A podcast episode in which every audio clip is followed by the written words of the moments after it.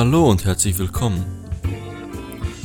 Willkommen zu Digital Timelapse in einer sehr, sehr ernsten Variante. Heute geht es um die Wissenschaft. Die Wissenschaft. Und Wissen schafft man beim wissenschaftenden Podcast mit mir, Andi Gashi, und ich nenne meinen Namen sehr gerne zuerst, denn das ist nur, um dann den Kontrast zu meinem großartigen Partner noch größer zu machen. Hier ist, nicht bei mir, sondern mit mir, übers Internet verbunden, Robin Leitner. Guten Abend. Wie geht es Ihnen, Herr Leitner? Ich bin genau wie du sehr müde heute. Ich bin gar nicht mehr so Aber- müde, Herr Leitner. Denn ich hatte einen sehr dummen Outtake gemacht vor, vor etwa einer Minute. Wir bleiben heute sehr seriös.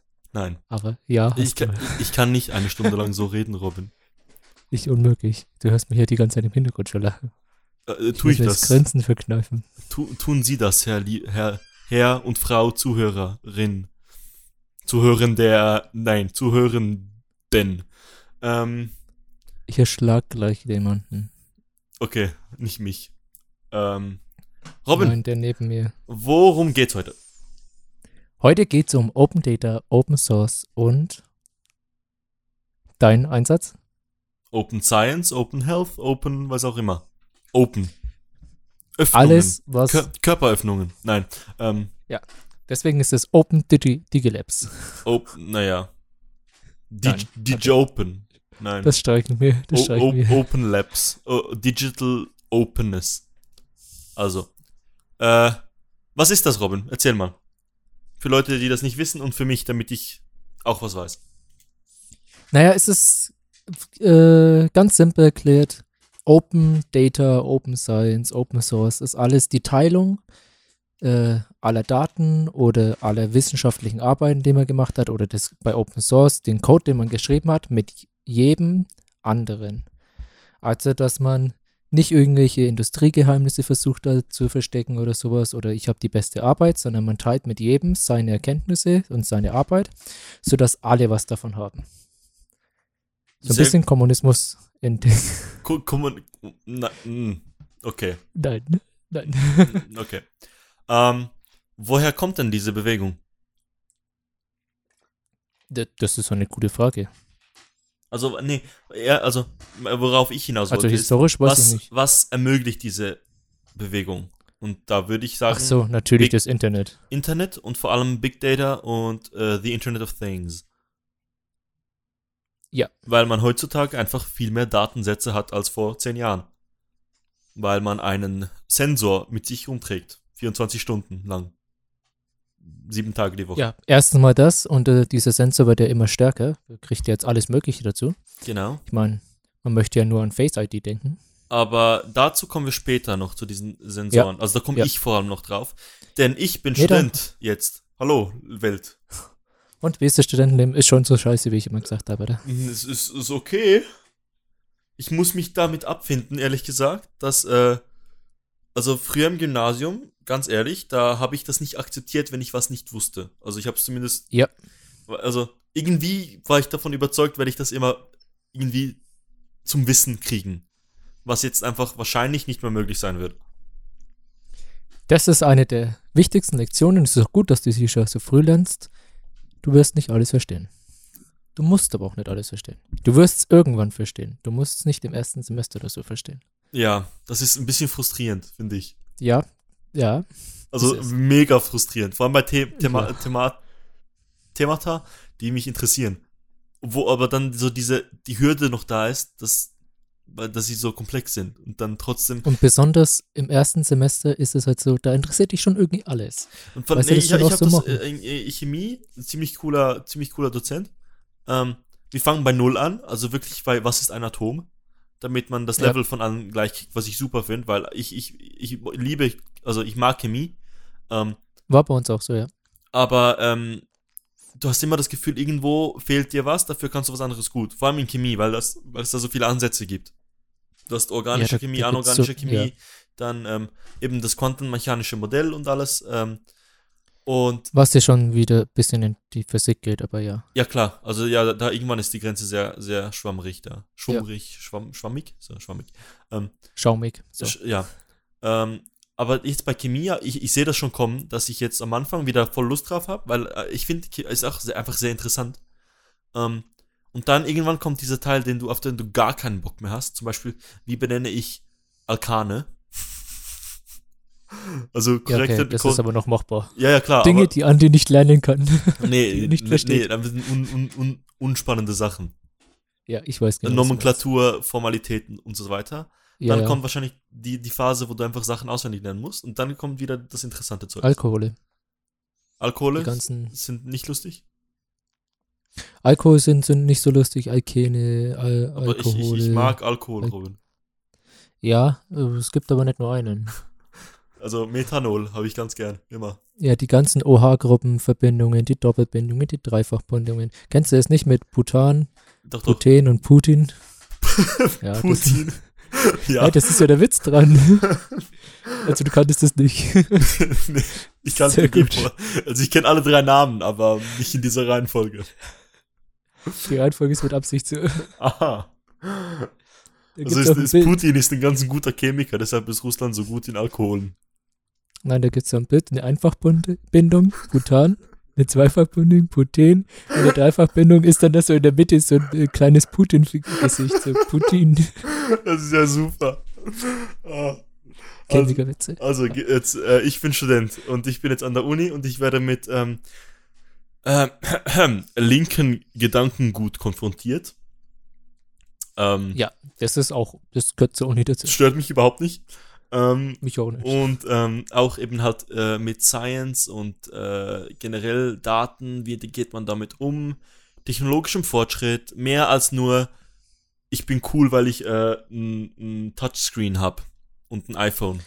Weißt Und man du? muss auch sagen, zumindest war es bei mir so, äh, an der Uni, da wirst du auch das erste Mal konfrontiert mit wirklich, wirklich wissenschaftlichen Arbeiten. Und dann guckst du, oh, ich hatte keine Ahnung, wie das abläuft. Nee, und vor allem, So äh, vor allem äh, du wirst auch halt in, in einen Raum geschmissen mit, mit 100 oder mehr anderen Leuten, die so, genauso klug oder klüger sind als du.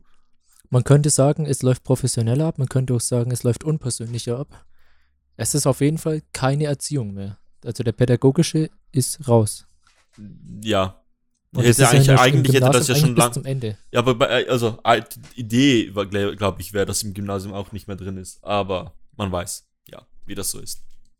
Ja, das ist Ja, unmöglich aber das heißt auch nicht, dass das weg ist im Studium. Es sollte weg sein. Es ist auch definitiv weniger wichtig, aber du hast es immer. Deutlich weniger, ja. Aber du du hast es natürlich immer noch. Ja. Also das hast du auch im Arbeitsleben noch.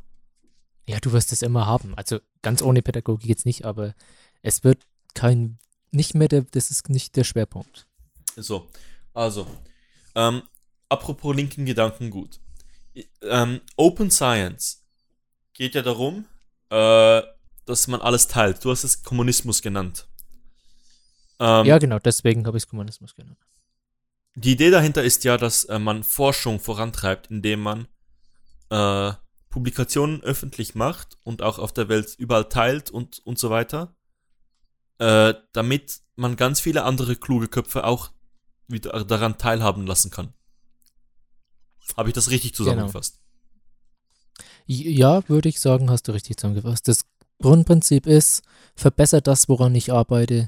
Versuch nicht, weil ohne Open Science würde ich jetzt mal sagen, wenn es keine Kommunikation gibt, dann passiert sowas wie bei Galileo im Prinzip, wo beide auf einmal gleichzeitig, wo zwei äh, Astronomen die Jupitermonde finden Mhm. und beide das veröffentlichen.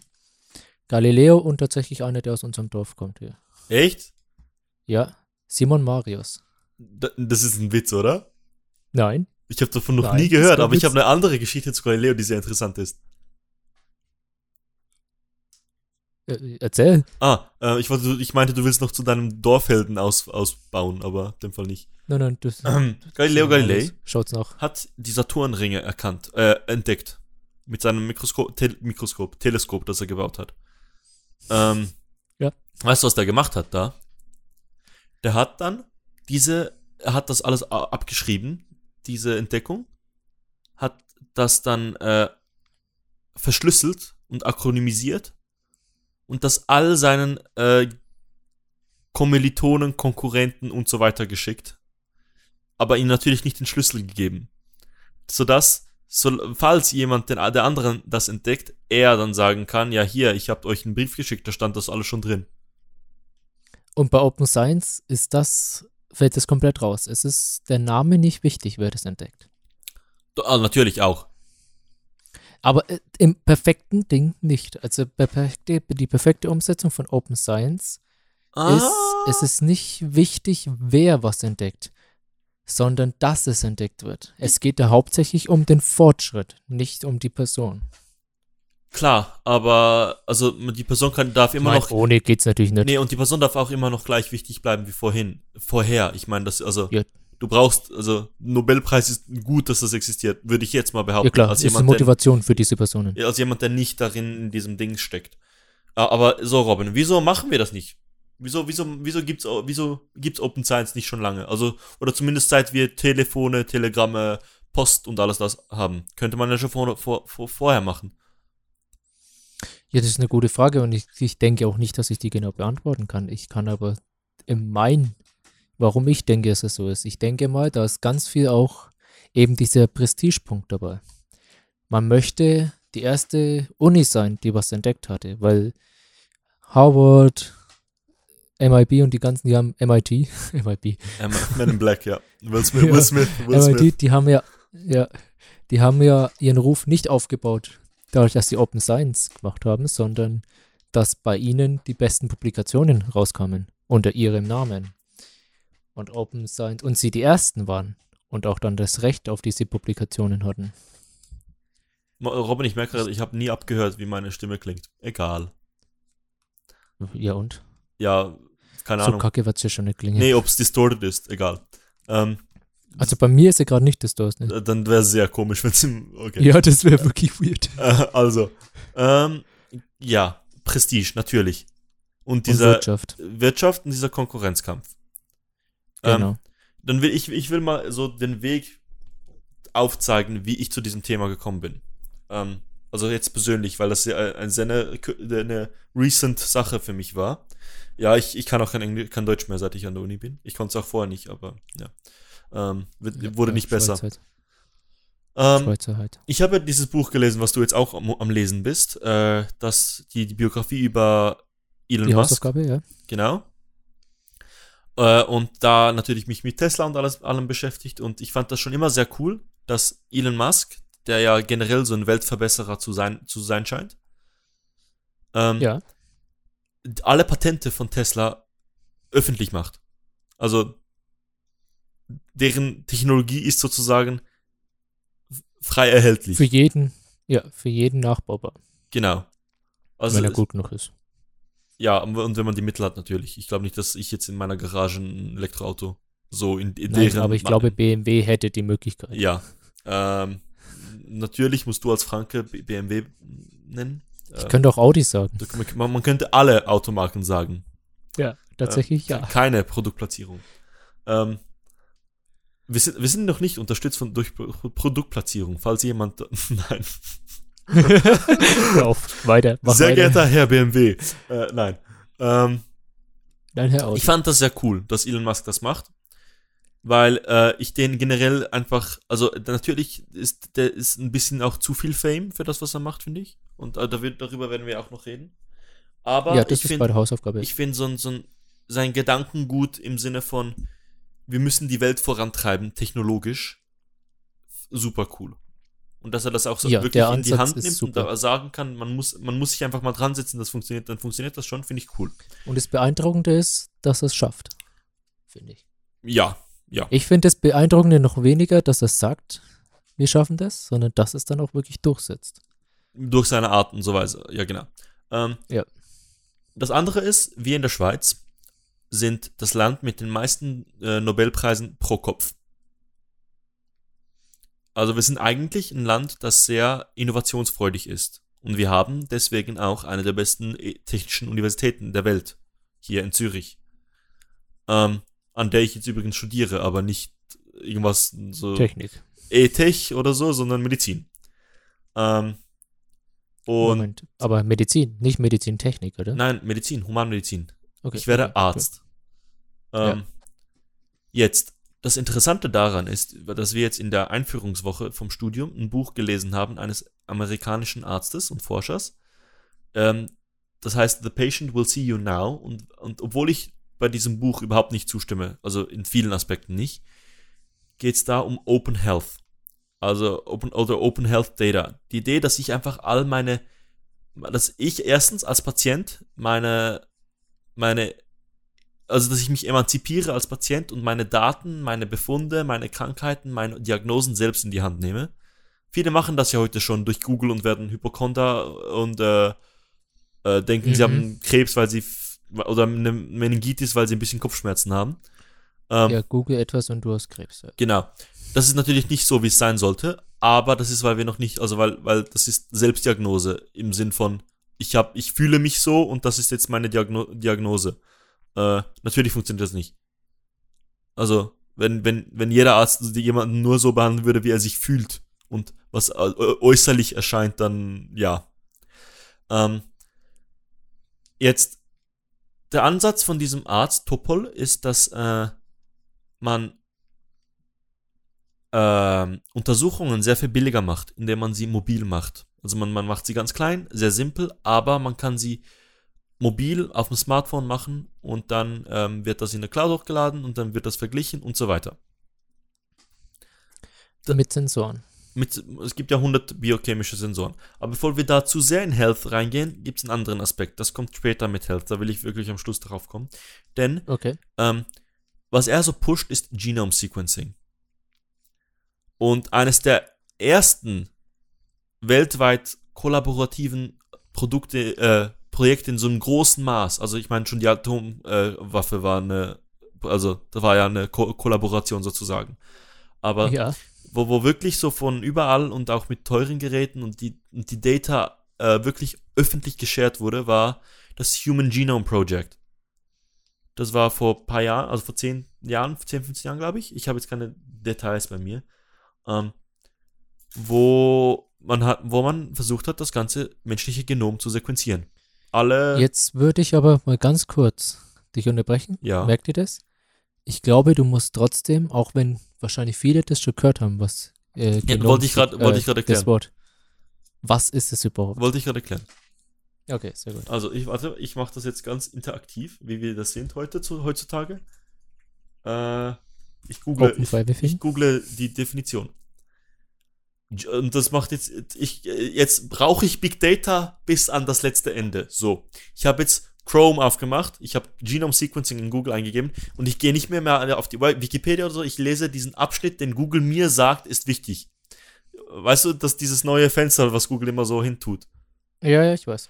Genome sequencing is figuring out the order of DNA nucleotides or bases in a genome. The order of A's, C's, G's and T's, also Adenon Adenosin, Cytosin, Guanin und äh, Thymin, äh, glaube ich, ja. Das könnte jetzt sehr peinlich sein, egal.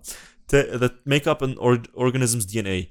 The human genome is made, out, made up of over 3 billion of these genetic letters. Also, die menschliche DNA, die eigentlich alles, alles bestimmt, was unser Körper wird, ist, macht, tut, denkt, ähm, ist eine Aneinanderreihung von vier verschiedenen Buchstaben.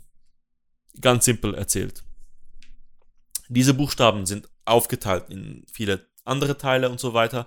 Und natürlich, äh, also eine große Reihe von diesen Buchstaben macht dann ein Gen aus. Und das ist das, was man so kennt, natürlich. Man sagt, das liegt dir in den Genen. Du hast die Gene von deiner Mutter und so weiter. So. Was man in der Medizin machen kann, wenn man eine, äh, wenn man ein Genom sequenziert, das heißt, wenn man, wenn man die DNA auseinanderpackt und wirklich weiß, in welcher Reihenfolge diese Genome vorkommen, dann kann man herausfinden, welches Gen was auslöst, sozusagen. Das Schwierige dabei ist, Mutationen in diesem Genom, also dass mal ein Buchstabe da ist, der nicht da sein sollte, im Vergleich zum, zum normal, zur normalen DNA. Die Frage ist dann, was ist denn die, die Referenz-DNA? Ähm, ich versuche nicht zu technisch zu werden. Ähm, ja. ein, dieser eine Unterschied, das, das ist nicht, das bleibt nicht bei einem. Bei, bei drei Milliarden äh, Basen, also Buchstaben, muss man davon ausgehen, oder mehr als drei Milliarden, by the way, äh, muss man davon ausgehen, dass bei jeder tausendsten mh, eine Mutation passiert. Ganz normal, bei jedem Menschen, ohne welche, ohne Konsequenzen. Also ohne fatale Konsequenzen oder so, Konsequenzen, die man merkt, die man pinpointen kann. Ähm, Soweit ich weiß, gibt es ja auch da eine Fehlerkorrektur, aber ja. Ja, genau, das macht ja dein Körper auch, aber du hast auch einfach, einfach andere, also es ist einfach so. Ähm, Ja. Und vor allem bei vielen Krankheiten wie Diabetes und so ist es nicht nur eine Mutation, die die Krankheit auslöst, sondern hunderte, mehrere, also wirklich viele, viele Faktoren, die da äh, eine Rolle spielen. Dazu kommt auch noch, dass auch wenn ich irgendwie, keine Ahnung, ein Gen mutiert habe, dass das jetzt unbedingt Krebs auslösen muss, 100%. Wie groß dann der Krebs wird, weiß ich nicht. Dass der Krebs überhaupt 100% zur Erscheinung treten muss, heißt es auch nicht. Das Genom macht am Schluss einen kleinen, kleinen Anteil aus von dem, wie dein Körper sich entwickelt. Ähm, was viel wichtiger ist, ist die Umwelt natürlich. Also, ob du raus, äh, macht einen viel größeren Unterschied aus, als ob dir jetzt dieses eine Gen da ein bisschen anders aussieht. Ähm, und ein Die anderes. Frage ist, wird durch das Rauchen nicht die, eben deine Gene zerstört? In den Zellen und dass sie das sich deswegen falsch Das ist reproduzieren. nochmal was anderes. Oder durch radioaktive Strahlung und so weiter. Das ist nochmal was ganz anderes. Ähm, da induzierst du ja sozusagen Mutationen. Ähm, Ja. also, mir geht es um die, die von Geburt an. Aber natürlich, Ja, du machst ja, auch Genome Sequencing bei Tieren, bei, bei Krebszellen, bei allem, allem Möglichen. Ähm, das wurde vor 15, das kostete vor 10 Jahren 15 Millionen Dollar. Eine Sequenzierung einer DNA. Kann ich mich mir sehr gut vorstellen, weil da die Technik, glaube ich, Jetzt sehr teuer muss war. man eine, eine Basis setzen, nämlich Moore's Law. Kennst du Moore's Law, Robin? Moore's Law oder Moore's Law? Ja, Moore, Moore, Doppel-O. Das ist Moore, oder nicht? Kann sein, ja. Kennst du das? Ich meine ja. Ist es, ist es die. Moment, Moore's Law war doch diese Verdopplung von CPU-Leistung. Tra äh, Transistoren in einem Rechenkern. Ja. Genau. Also einfach, dass äh, dieses, diese Regel, dass äh, die äh, Leistung immer steigen wird. Immer, immer, immer, immer. Dass das nie aufhört, also dass es nie aufhören wird. Das ist eigentlich, das ist, eine, also ist eigentlich eine lin- lineare Gleichung, die einfach sagt, dass das so viel billiger wird in so viel Zeit oder so viel schneller wird in so viel Zeit. So viel potenter. Soweit ich weiß, ist Moore's Law keine lineare, sondern eine Exponentialgleichung, aber Ist es exponentiell? ja, das ist ja das Wichtige dran, dass es immer stärker steigt. Dass du vor zehn Jahren ist der nicht äh, irgendwie äh, 20 mal so, ah, ja, nee, klar. äh, so schlecht äh, nein, es ist, ja, es verdoppelt sich immer, sorry. Ja. Das ist, wenn es sich immer verdoppelt, ist es eine. Exponentiell, ja, ja, ja. Also Ja. Man, kann sagen, dass man alle zwei Jahre wird man die doppelte Anzahl Transistoren oder Halbleiter in einer in einem äh, Circuit der finden, gleichen Fläche. finden wie vor zwei Jahren. Genau.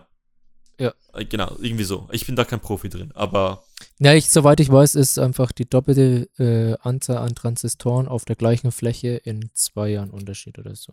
Äh, also Und das ist sehr viel. können wir sagen, dass einfach es wird immer besser Technologie. Und man Ja. hat immer man hat dem schon lange gesagt, das wird ähm, und da- dazu kommt ja auch, dass das billiger wird natürlich. Also dass wenn die gleiche Menge immer billiger wird in diesen, also wenn du das gleiche beibehalten würdest, wird das das Produzieren immer billiger. Moore's Law besagt auch den Preis, dass der Preis, Preis eben gleich bleibt. Genau. Ähm, und das wurde ja, es wurde, soweit ich weiß, schon lange prognostiziert, dass das nicht funktioniert. Also, dass, dass das nicht immer so bleiben wird. Aber Fakt ist, es Dass bleibt es immer noch so. Grenze gibt. Das hat sich nicht verändert. Ja. Jetzt, Genome Sequencing, wenn du da diese, diese Gleichung von Morse nimmst, dann wurde das mit von Genome Sequencing einfach, einfach 50 Mal durchbrochen. Nämlich vor 10 Jahren 15 Millionen, heutzutage 1000 Franken. Und ich kann das selbst machen. Also selbst. Ich kann mir selbst äh, eine Speichelprobe entnehmen, das nach Amerika schicken und dort wird's gemacht und ich bekomme die Resultate in die Schweiz geschickt. So. Ähm, in der Schweiz ist das momentan verboten, weil generell gehen Sachen in der Schweiz sehr schwierig sind. Da gab es mal so einen, so einen politischen Entscheid, dass da einfach sehr restriktive Maßnahmen ge äh, getroffen wurden. Aber es hindert mich nicht daran, meine, meine Sachen nach Amerika zu schicken. Dort gibt es ein paar Firmen, die das Direct to Consumer machen. Das heißt, ich kann, da, da gibt es keine Arzt, das ist kein Arzt dazwischen, keine Institution, keine Uni, kein was, was auch immer, es kann kein Federal, keine Federal Agency, sondern ich, das ist einfach eine Dienstleistung, die ich kriege von dieser einen Firma. Darf ich da mal eine Frage eben, das ist direkt zusammenhängend, Ja. eine Frage einsetzen? Ich habe nämlich mal gehört in dem Podcast, was ich höre, von Rooster Teeth, da haben zwei äh, auch anscheinend ihre Gene sequenzieren lassen, wo, um, um rauszufinden, äh, ob sie, woher sie stammen, ihre Ahnen und solche Sachen. Ja, Ist das das, was. Ist das dann unter anderem, ja. oder? Es gibt auch ganz viele Geschichten, wo man so rausfindet, dass man mit über jemanden irgendwie ein Cousin war und das wusste man gar nicht und so.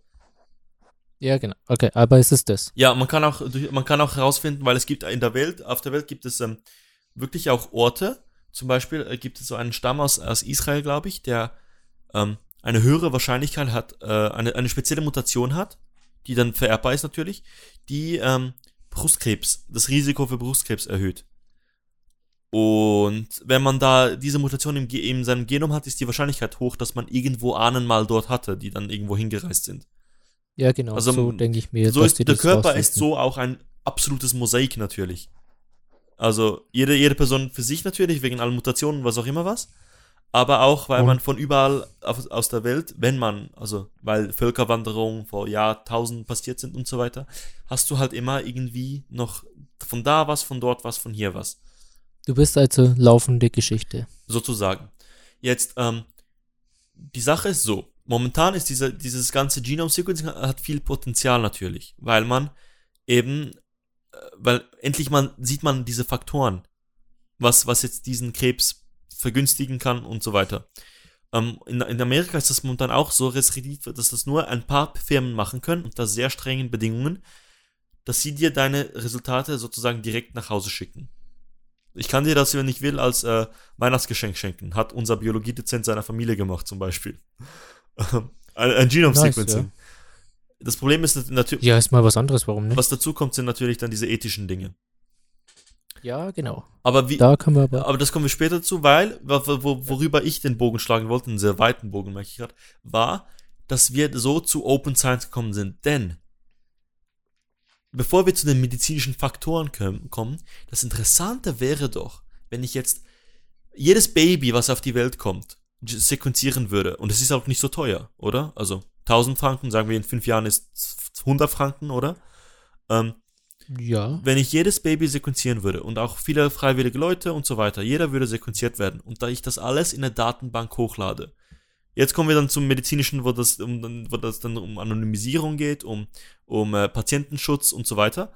Abgesehen davon, wenn ich das hochladen würde und dann einen Datensatz hätte von einer Milliarde Menschen und einfach schauen, äh, durch die Liste gehe, äh, irgendeinen Algorithmus laufen, laufen lasse, Deep Learning, Machine Learning und so weiter, diese Person hat in diesem Alter diese Krankheit bekommen, diese Person auch. Äh, diese Person hat in diesem Alter dieselbe Krankheit Die bekommen. haben beide die gleichen Vergleichen wir mal das Gene Genom. Hier. Überschneidung, zack, das ist es. So. Und das ist halt jetzt nicht nur diese Person und diese Person, sondern diese 2000 und diese 2000. Genau. Und ähm, Weil diese du 2000 dann so haben, haben zwar dieses Gen, aber bei ihnen wurde die Krank- Krankheit nicht ausgeprägt, weil sie dieses Gen anders haben. Und so weiter. Äh, Un unendlicher Rattenschwanz. Jetzt. Das kann man erstens nicht auf andere, alle, alle Krankheiten übertragen. Zum Beispiel Diabetes ist, ist ist so eine Krankheit, wo du, wo du nur irgendwie 8% aller Fälle genetisch erklären kannst. Was krass ist. Ähm, aber jetzt nehmen wir, gehen wir davon aus, wir haben diese Daten. Wie weit würde uns das nach vorne bringen? Das kann man nicht abstreiten, dass das unglaublich viel Fortschritt mit sich bringen würde. Und so sind wir auf Open Data gekommen. Und, äh, das, und wir, wir, so haben wir darüber gesprochen, wieso diese Papers, die jeder braucht, das kannst du jetzt erzählen von deinem Mitbewohner, wenn du das darfst und willst. Ähm, Darf ich nicht, sorry. echt nicht? Also darf ich wirklich nicht. Nee. Das ist nicht mein Ding, das würde ich nicht tun. Weil das äh, in, intern ist eigentlich. Nee, aber ich meine also so generell die Situation mit diesen Papers. Generell kann ich mal äh, Ich meine nicht, sagen, nicht ihn speziell, nicht das meine ich natürlich nicht. Nee, äh, generell kann ich sagen, ich weiß, und das weiß ich nicht nur vom Mitbewohner, das merkt, das wirst du auch noch mitbekommen bei dir in der Uni. Es gibt oft bei den Papers zum Beispiel, da gibt schon Streite drüber, wer als erster Namen, wer der erste Name ist, Der aufgeführt wird. der bei dem Paper draufsteht. Ja. Es gibt Streit drüber, von wem das Paper veröffentlicht wird. Weil besonders, wenn du mit einer Firma zusammenarbeitest, jetzt zum Beispiel mal Audi bei uns in Erlangen. Oder in der Geschichte Pharma irgendwie gehört, Novartis oder so. Ja. Ja, ich weiß jetzt in Erlangen, da habe ich eine Geschichte von jemandem gehört. Äh, der muss natürlich mit der Uni abgeklärt werden. Der hat eine Masterarbeit, glaube ich, geschrieben. Und jetzt ist die Frage, weil Audi möchte das natürlich für sich nutzen und dann irgendwie vielleicht sogar ein Patent drauf anmelden, was der gemacht hat. Mhm. Aber es ist mit der Uni zusammen gemacht worden. Also wer kriegt jetzt da das Recht auf das Patent oder kriegt dann die Uni einen Teil davon? Bei den Fraunhofer-Institute, das ist ja in Erlangen erfunden worden, da MP3 damals, war das genauso ein Problem. Von wem geht das aus? Und, Und da ist halt einfach dieses ganze Prestige.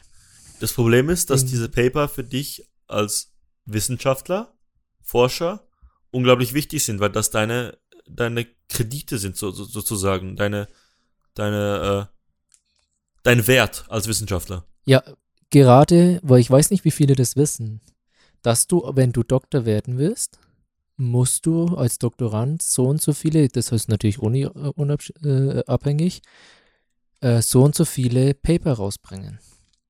Und die Paper dürfen nicht irgendein Scheiß sein, sondern die müssen auch irgendwas bewirken. Ja. Und wenn dann natürlich nicht dein Name als erstes draufsteht auf dem Paper, obwohl du die meiste Arbeit gemacht hast, das ist dann nämlich, das ist nämlich nicht immer der, was, als erster da steht, die meiste Arbeit Mhm. dann, dann zählt es ja für dich eigentlich nicht. Dann hast du da vielleicht mitgearbeitet, dann verringert es deinen Wert. Und äh, das ist ja sozusagen trotzdem deine Währung als, als Forscher. Genau. Und deswegen wird auch so drum gehandelt. Und das Problem, Also Währung finde ich doch ein gutes Wort. das. Problem da ist ja, dass ähm, um so ein Paper publizieren zu dürfen, also was, was, was, was ja sehr angerechnet wird, ist, wenn du das in einer dieser renommierten Zeitschriften, darf, kann man die Zeitschriften nennen? Wie nennt man die? Äh, Ja, Ja, Zeitschriften, weil ich auch kein besseres Wort dafür kenne. ähm, Magazine, Weil ja Publikationen, Zeitschriften. kann, also nee, Publikation ist ja einfach ein, kann, ich kann ja auch ein Publikation ist ja dasselbe. Paper, ja, ähm, einfach an einem, an einem renommierten Ort Magazin ist, glaube ich, Ort gut. veröffentlicht kann. Weil, weil, weil da ja, wird das wie so ein Filter, ist. Das heißt, ein, ein Paper, das da veröffentlicht wird, ist, hat einen Wert. Oder? Also, weil das, weil sich Genau. dieses Magazin, dieser Verlag, das ja erarbeitet hat, diesen Namen, den es hat. Die lesen sich, und das wird ja auch, da äh, geht ein Redakteur, irgendwie, die haben einen internen äh, Wissenschaftler oder so, ein paar wahrscheinlich, die lesen sich das natürlich dann durch und kann ich das so veröffentlichen? Genau. Ich sag für unseren Namen, wie, wie schlimm, also wie gut ist das, wenn wir das veröffentlichen und so weiter. Wie bei jeder Zeitschrift eigentlich. Aber auch da, Ja, genau. Aber da halt, da kommt es dazu, dass, um da ein Paper zu veröffentlichen, muss die Uni oder die Person selbst, das Komitee, diesem Verlag was zahlen, damit man den Verlag als Werbeplattform für die eigene Leistung bringen kann, brauchen kann. Und das ist ja das, mal, das ist mal der Prestige-Part. Weil wie viele Leute diese Papers ständig lesen, weiß ich nicht. Es geht eigentlich, ich, ich habe das Gefühl, also natürlich lesen sie Leute, aber so ein bisschen zynisch zu sein, habe ich das Gefühl, es geht hau- hauptsächlich darum, man steht da drin, aber ob es jemand liest, ist scheißegal. Hauptsache ich, ich habe meinen Namen da drin irgendwo. Ähm, jetzt, was dazu kommt, ist, dass wenn ich jetzt als angehender, weiß ich nicht was, Student, Ich Doktorand, würde sagen, Master, als Consumer, als, als Consumer, als jemand, der lernen will, der wa- was erfahren will, muss ich diese Zeitschrift kaufen. Das heißt, der Verlag bekommt doppelt Geld dafür, dass sie was anbieten und dafür, dass, dass, dass, äh, dass sie, dass und ihr Angebot gebraucht Arbeit, die wird. sie machen, Das ist ja nicht, das ist ja nicht, so- sorry, schnell, aber das ist ja nicht, ähm, also das hast du ja in der Wirtschaft überall. Also das ist ja nicht das einzige, du zahlst oft für Dienstleistungen für die Ja. Dienstleistung. Ähm, Ja. Ähm, ich meine, nee, ich komme jetzt nicht wie Beispiel, weil da kommen hunderte, aber jetzt, das ist ja genau das Gegenteil von Innovation. Weil man, man sieht, dass Manpower auch heutzutage noch wichtig ist. Weil einfach viele Leute coole Ideen haben und, äh, und so weiter. Und dass man, man das nicht nur durch Maschinen, auch wenn man Deep Learning, Neural Networks und so weiter hat. Die machen ja Sachen vor allem schneller und besser als Menschen, aber sie, äh, dieses, dieser Schritt von 0 auf 1, dieses, diese Innovation, dieser, dieser Schritt, der ja prozentual unendlich ist, von 0 auf 1. Gibt ein Buch von Peter Ja. Thiel, dem Gründer von PayPal, das heißt Zero to One, by the way, ist ein, so ein Guide für Startups. Dieser Schritt ist ja der größte und der ist von Maschinen heutzutage nicht, nicht mal vergleichbar mit der Fähigkeit, die, die, die Schwarmintelligenz der Menschheit hat, sozusagen. wenn ich das jetzt so sehr plakativ ausdrücken will. Und, Kann, kannst du, glaube ich. und wenn ich das restriktiere durch eben Veröffentlichungen schwierig zu machen und dann auch noch äh, die Accessibility dieser Veröffentlichungen auch noch zu erschweren, dann setze ich dem einen, so einen Hebel vor, einen Riegel vor. Und das will man verhindern mit Open Science, Open, Open Data.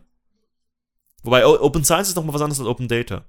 Weil Open Data ist einfach nur die Verfügbarkeit der Datensätze überall auf der Welt. Was auch und, und ja. Die ganze Zeit, was wie so ein Zwischenschritt ist. Da nenne ich, ein- da möchte ich mal kurz ein äh, kleines äh, Beispiel einbringen für Open Data, wo jetzt jeder darauf zugreifen könnte, gerade im Moment. Und zwar äh, habe ich natürlich ein bisschen recherchiert und da gibt es äh, govdata.de. Das ist von, ich glaube, das ist sogar vom deutschen Staat gemacht. Und du kannst da Volksauszählungen, Bi- Bildung, Wissenschaft, alles mögliche Datensätze suchen. Und für Stadt, Stadt Aachen gibt es hier einen Datensatz für den Vornamen, habe ich gerade da. Okay. Also es gibt auch viele Daten, die was nicht nutzlos sind, aber nicht jeder braucht. Also das ist das ist äh, nur also ist das ist das politi ist das sta- staatliche Informationen sind das. Alles. Gesundheit, Gesundheit ist hier, äh, Kreis Kleve, Hebammenliste November 2015. Okay. Also lauter solche Sachen. Eine ganze Ding, govdata, äh, gov- govdata.de. Also Go Aber- GOV äh, Data.de. okay, ja, erzähl weiter. Das Datenportal für Ja, das ich sehe es gerade. heißt es. Aber wenn ich da auf diese Datensätze gehe, 2016 letzte Änderung, 2016 letzte Änderung, Juli 2016, 2014, Haushalt, öffentliche Verwaltung, Haushaltsplan Stadt Ulm. 2014 die letzte Änderung. Also das Problem ist, es ist nicht aktuell und es ist nicht viel, Und es ist langsam. weil ich da durchsuchen muss und Nee, weil äh, diese ganzen Veröffentlichungen, alle diese Datensätze sind von, im Zeitraum 2012. Das ist das Neueste, was ich gesehen habe. Die sind äh, veröffentlicht worden, vier Jahre später. Aber 2012 ist das Neueste, was ich da jetzt so beim Recherchieren gefunden habe. mhm. Ich habe jetzt auch nicht die ganze Datenbank durchgeschaut. Ich habe so mal durchgeklickt und das halt gesehen. ähm, und weißt Also du, in welchem Format die Daten angeboten werden? Äh, XLS, ganz oft XLS. Also sind die ab, Jetzt das Ding ist, was, worauf ich hinaus will, ist, dass man für so, so Daten auch natürlich eine Norm Normisierung braucht, wie man Daten Ach, ja, anbietet. Und das ist nicht, die Schweiz hat das noch nicht angenommen. Also es ist nicht, nicht, überhaupt nicht. Äh, ich weiß, also auf die Schweiz bezogen ist es noch nicht festgelegt. Wie, Soweit ich weiß, sind die alle CSV XML oder XL. ja, nee, das ist ja nur das Format, aber ich meine, wie du die also wie du die archivierst und alles, also wie, wie stru so. strukturierst und, und alles. Also ist, ist- ich weiß nicht mal, es hat einen Namen, fällt mir gerade nicht ein. Ähm, das ist ja, wenn du Daten hast und wir, du hast viele Daten, Ach, jetzt weiß ich, was du dann meinst. musst du auch ein, Ah, okay. eine, auch ein System haben, wie du die angibst, sozusagen. Das meine ich. Mhm, ja. Also, im Prinzip ein Coding, wie es bei äh, Open Source zum Beispiel ein Coding Standard ist, hier bei deiner Datensammlung irgendwie einen Standard. Genau, Einfach. das, das muss man uns jetzt mal festlegen. Und da Open, das Big Data ist ja relativ neu und deshalb, also ich nehme an, Ja. es gibt das alles schon, aber man muss es halt noch implementieren. Ähm, was jetzt dazu kommt, nebst dieser Sache mit diesen äh, Publikationen, die da halt, halt nicht offen öffentlich sind, ist die Frage, wie viel bringt das, wenn die öffentlich wären? Wie viele greifen drauf zu? Und ich finde, da ist noch der wichtigste Punkt, wie viele wissen davon. Natürlich. Weil es ist eine Sache, die öffentlich zu machen. Es ist eine andere Sache, dass auch jeder weiß, dass die öffentlich sind. Ja, aber das Ding ist, bei vielen Publikationen willst du, also bringt es einfach den meisten Leuten auch nichts, das zu lesen. Oder äh, Zugriff dazu haben. Da geht's, das, Nein, das ist, das ist eine ja. Prinzipfrage.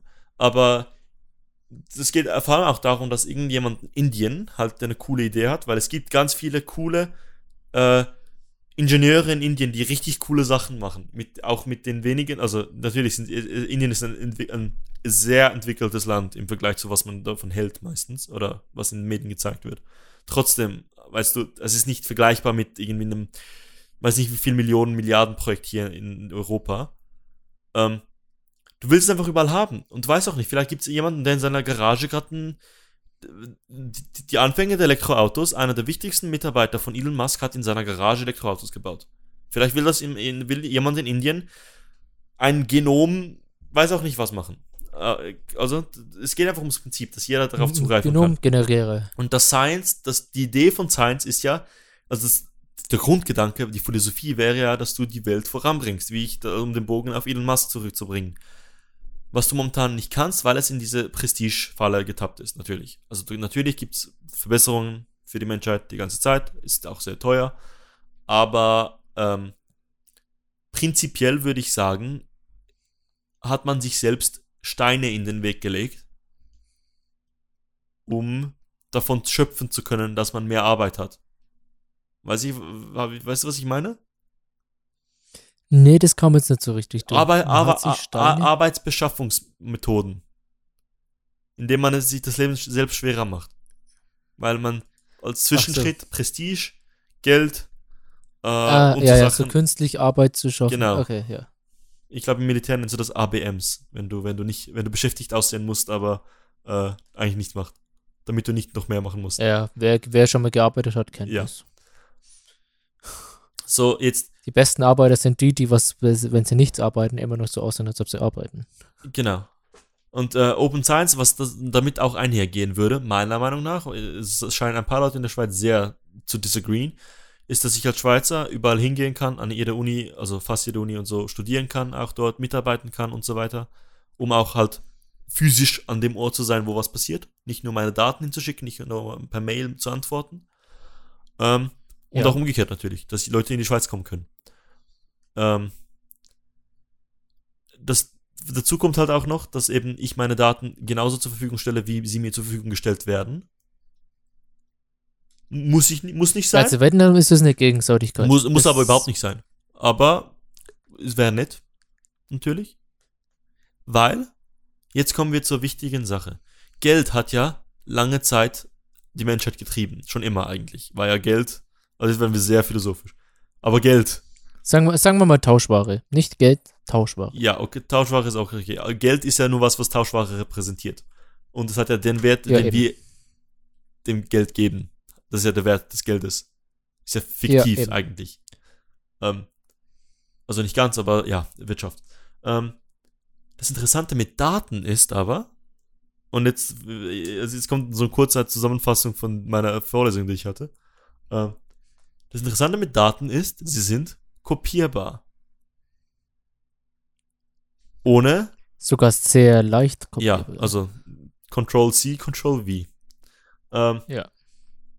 Das Interessante ist jetzt, dass, we- we- wenn ich dir 5 Franken gebe, hast du 5 Franken mehr als ich. Aber nicht du. Ich habe weniger. Ähm, und du musst sie noch in Euro konvertieren. Ähm, um sie zu brauchen. Oder du gibst mehr Geld aus, um in die Schweiz zu kommen, damit du dann hier deine. fünf- Ja. Ähm, Ja gut, aber äh, die Konvertierungssache kannst du bei Daten immer noch anwenden. Die könnten dann auch konvertiert werden müssen. ja, aber verlustfrei. Äh, äh, Fast I verlustfrei. Du, ver du verlierst Zeit und Rechenpower. Aber dafür gibt's, will man Standards einführen. Jetzt, egal. Also, Geld ist ein so, sogenanntes Rival Good, weil es sich selbst kannibalisiert sozusagen. Also, es geht weg. Du hast es nicht mehr, wenn du es weggibst. Daten nicht. Ich habe meine Daten und ich, wenn ich dir, natürlich, wenn ich dir meine Festplatte mit meinen Daten gebe und ich nicht mehr selbst Zugriff auf diese Festplatte habe, dann sind sie weg. Aber du tauschst mir im Prinzip nicht die. Ich tausche Die gar Daten nichts. Ich gebe sie dir, ich, ich gebe sie dir. Die Daten. Ja, ich kopiere ja- sie und bei, bei Eben. dieser Kopie geht nichts an Informationen verloren. Ähm, das Ach, wenn du. Ach, das Alter. macht Daten von, das unterscheidet Daten von Geld. Aber Daten haben natürlich einen mega Wert. Diese eine Firma, von der ich erzählt habe, diese Firma 23andMe, die die Chromosom, also die diese Genomsequenzierung in Amerika macht, deren Daten sind umgerechnet 1,5 Milliarden US-Dollar wert. Nur die Daten. Ohne die Technologie berechnet dahinter, ohne der, die, die, weißt du, alles rundherum, nur die Daten. Die Firma selbst weiß ich gar nicht. Weil du halt, Ja, aber wie berechnet man sowas überhaupt? Wie setzt du dann den Wert? keine Ahnung, da wird, Was ist. ja, aber da wird, also, was sind die Käufer bereit dafür zu zahlen? Äh, Du kannst ja über äh, Nachfrage machen. Ja, aber ich meine, Facebook verkauft ja auch ihre Nutzerstatistiken. Das ist ja genau das Gleiche. Ja. Ähm, Ja.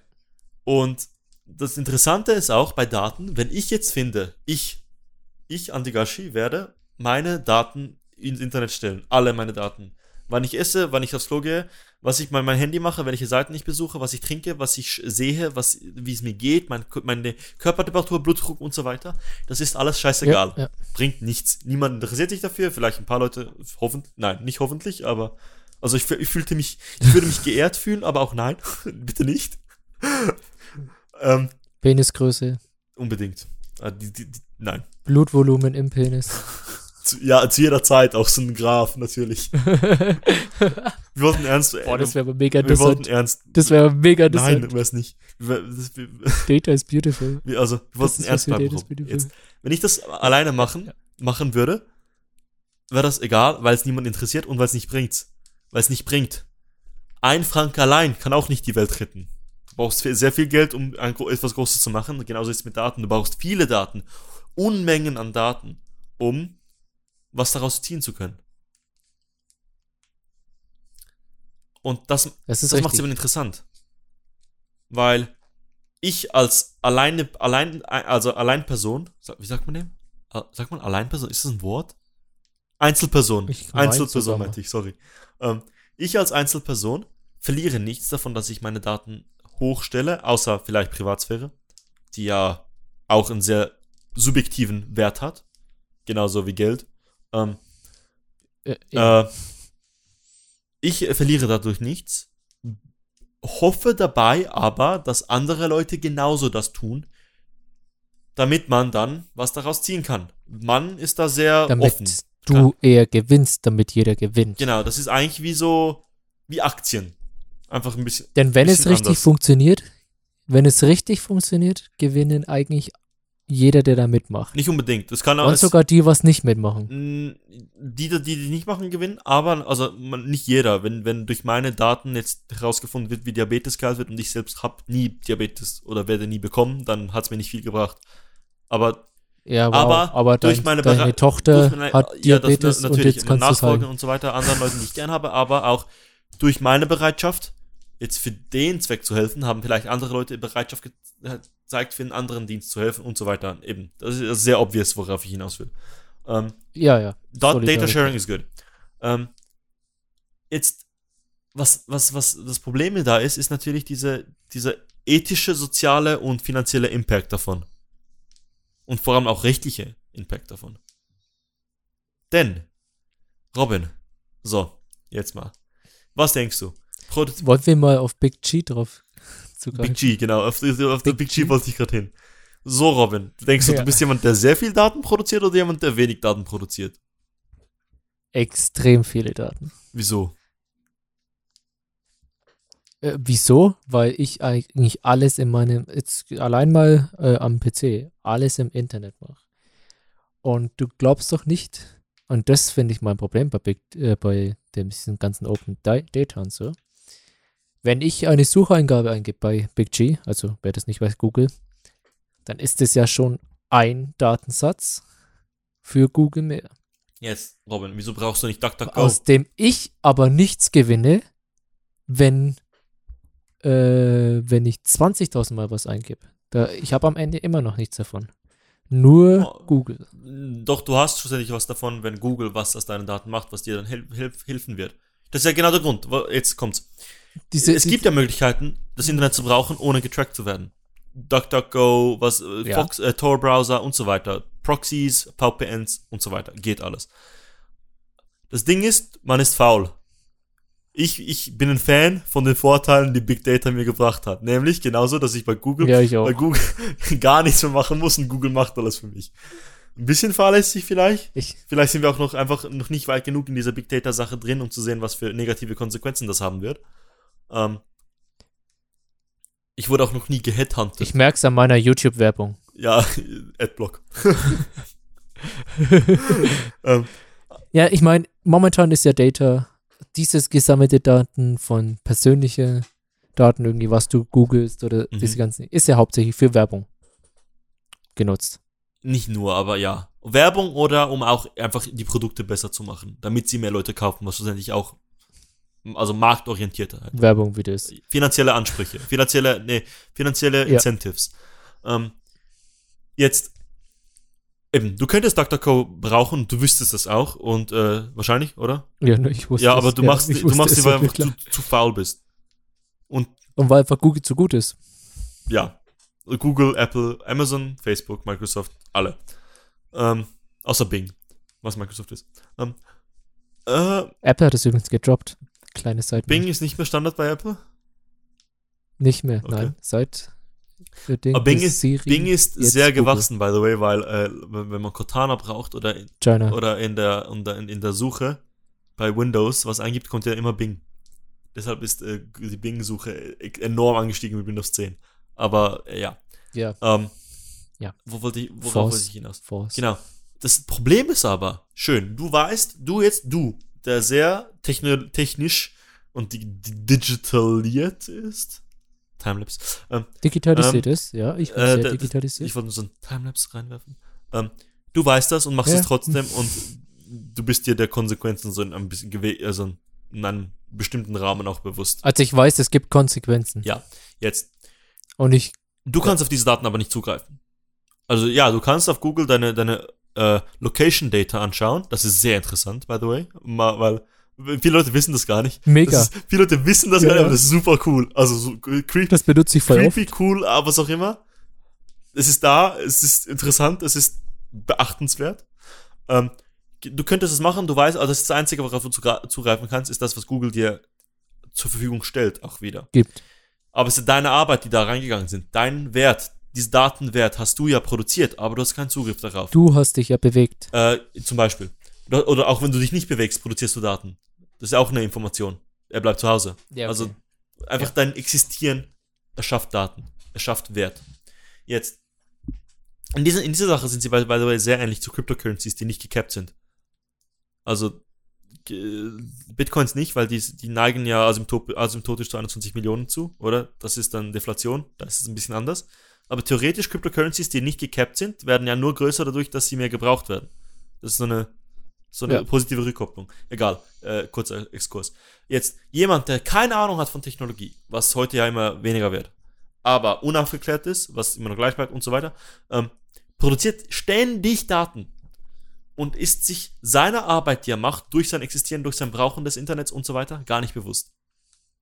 Ist ja nicht mal nur das, nur das Brauchen des Internets. Wenn du in einen Laden läufst und die haben so eine Lichtschranke an der Tür, produzierst du auch Daten.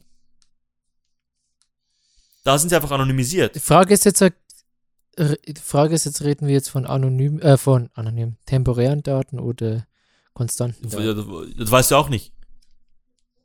Weiß ich nicht, aber ich kann mir nicht vorstellen, dass es wert ist, dich das zu speichern, wie oft die Lichtschranke. Nee, aber die brauchen ja das, um zu sehen, an welchem Tag wie viele Kunden im Laden sind, zum Beispiel.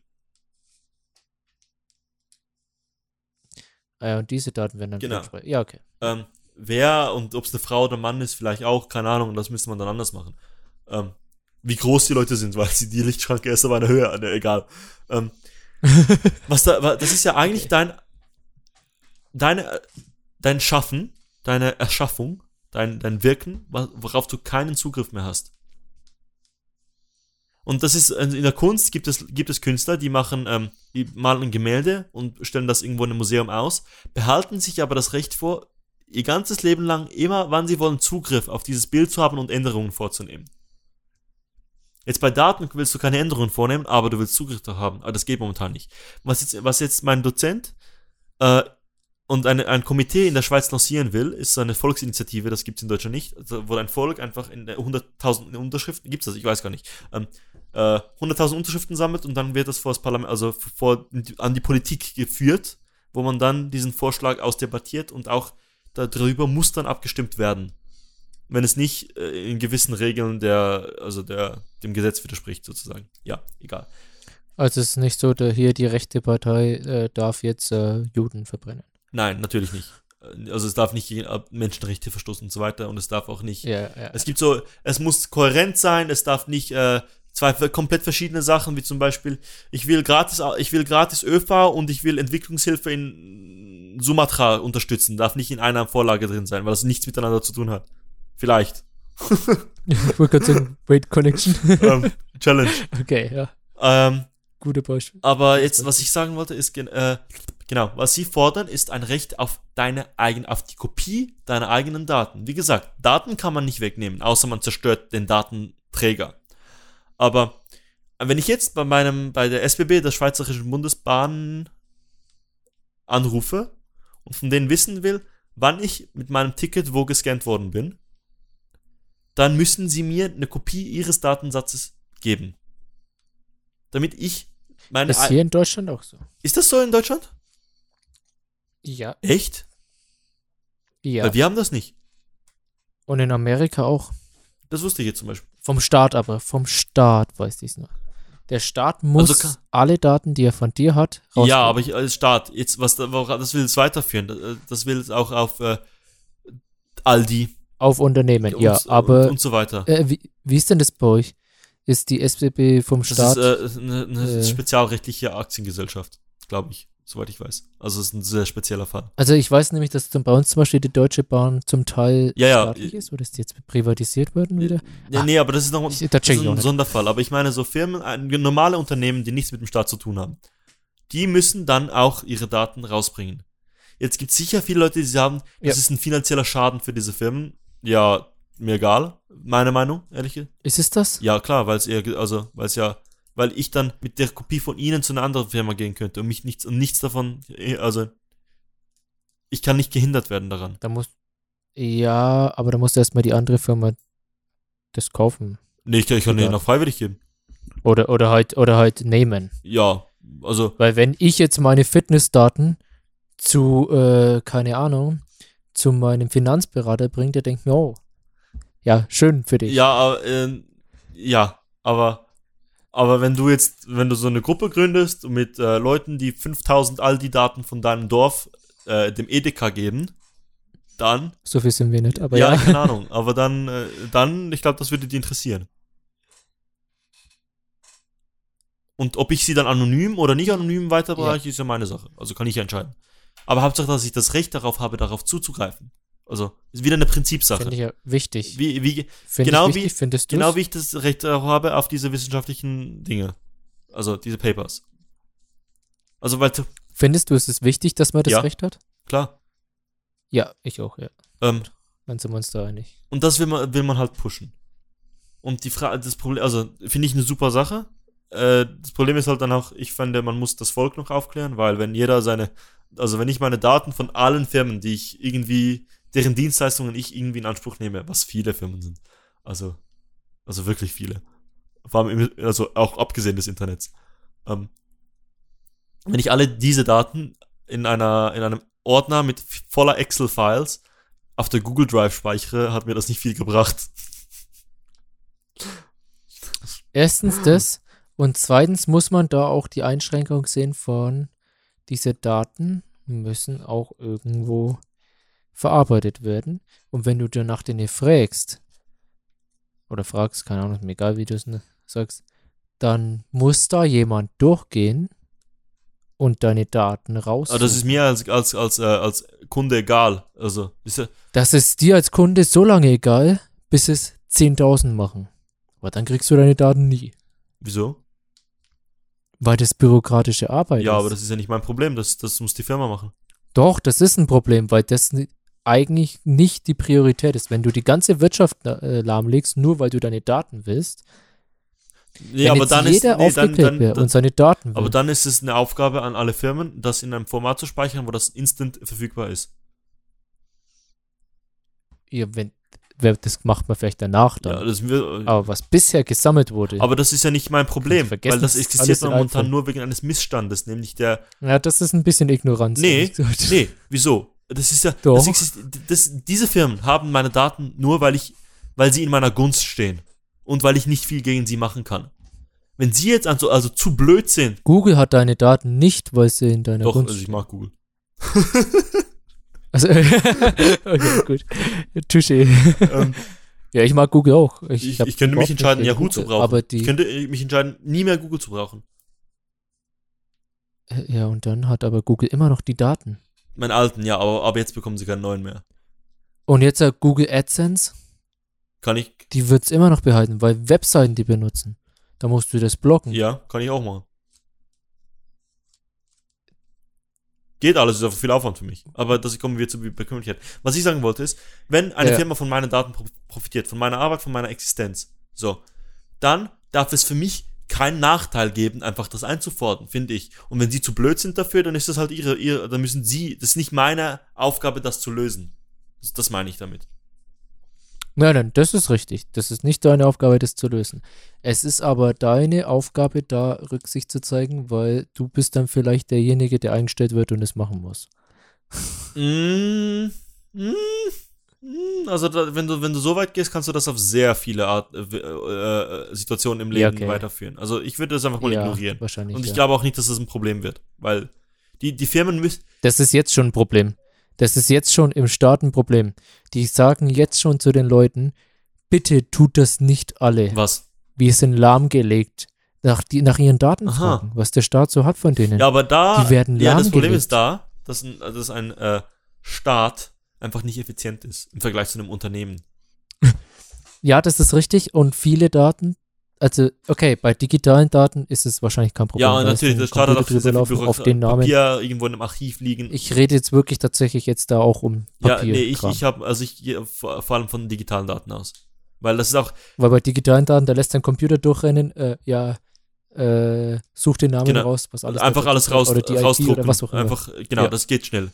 Muss auch schnell gehen, weil, Das ist kein Problem. weil die Firma das auch braucht. Und ich rede auch nur von diesen Daten, weil alle anderen Daten du eh nicht, die sind nicht praktisch. Du kannst ja nicht, die kannst du nicht verarbeiten. Du musst du zu, bist, also, was bringt dir das? Bis du tausend, sagen wir, Geburtsurkunden eines Ortes von Hand angeschaut hast. Das geht ja ewig. Du, Was meinst du denn, wie Volkszählungen gehen? ja, ja klar, die, sind, die gehen auch ewig. Also äh, Abstimmung äh, Deutschland, ist ewig, wenn, du, ja. wenn alles online gehen würde, wäre das ja innerhalb von 10 Sekunden das Resultat bekannt. Online-Wahlen Ja, wäre der Hammer. Es gibt da tatsächlich ein Land, äh, Estland, glaube ich, was komplett auf den ganzen Staatsbürokratie also online ich glaube, macht, ich, ich glaube, äh, äh, Deutschland kann man ja auch, wenn man im Ausland ist, kann man digital abstimmen, kann das sein? Als Auslanddeutscher? das weiß ich nicht. Also ich weiß von der Briefwahl, aber Ich weiß, also ich weiß auch, dass in der Schweiz ein paar Kantone für die kantonalen Abstimmungen digitale Wahlen haben, aber noch nicht. Also national leider noch nicht, finde ich. Da, da natürlich, da gibt es immer wieder Sicherheit und alles andere, aber ich glaube, da würde das alles, man würde das alles hinkriegen, wenn man sich mal da dran setzen würde. da wär's, da gäbe es keine vier Tage lange Stimmenhochzählung. Ja, also in der Zum Schweiz ist das eh nicht, weil es nicht so groß ist, aber ja, ihr habt zehnmal mehr Einwohner. Ja, ja. wir. Ähm, Na gut, wir haben auch mehr Leute, die ja, zählen. aber ja, aber man kann nur eine bestimmte Menge an Leuten aufbieten. Ja, das ist richtig. Nee, ich, ich, ich sag eben da das Beispiel Estland. Ich meine, es war Estland, wo das komplett eben umgestellt haben. Die fordern jetzt übrigens auch von ganz EU, dass das auch mal endlich bei denen in Ja. Fahrt kommt. Diese Digitalisierung. Und es funktioniert anscheinend sehr gut ja, bei und ich denen. nehme, ich, ich gehe auch Weil, davon aus, dass die Wenn du hier in Deutschland, dann endlich mal hochgeht. Wähleranteil. das weiß Also ich will, also ich will, äh, die Leute sind faul, je bequemer es du für sie machst, abzustimmen, wenn ich auf meinem Handy abstimmen kann, hallo? Also, da hält mich ja wirklich nichts mehr davon, da, das zu machen.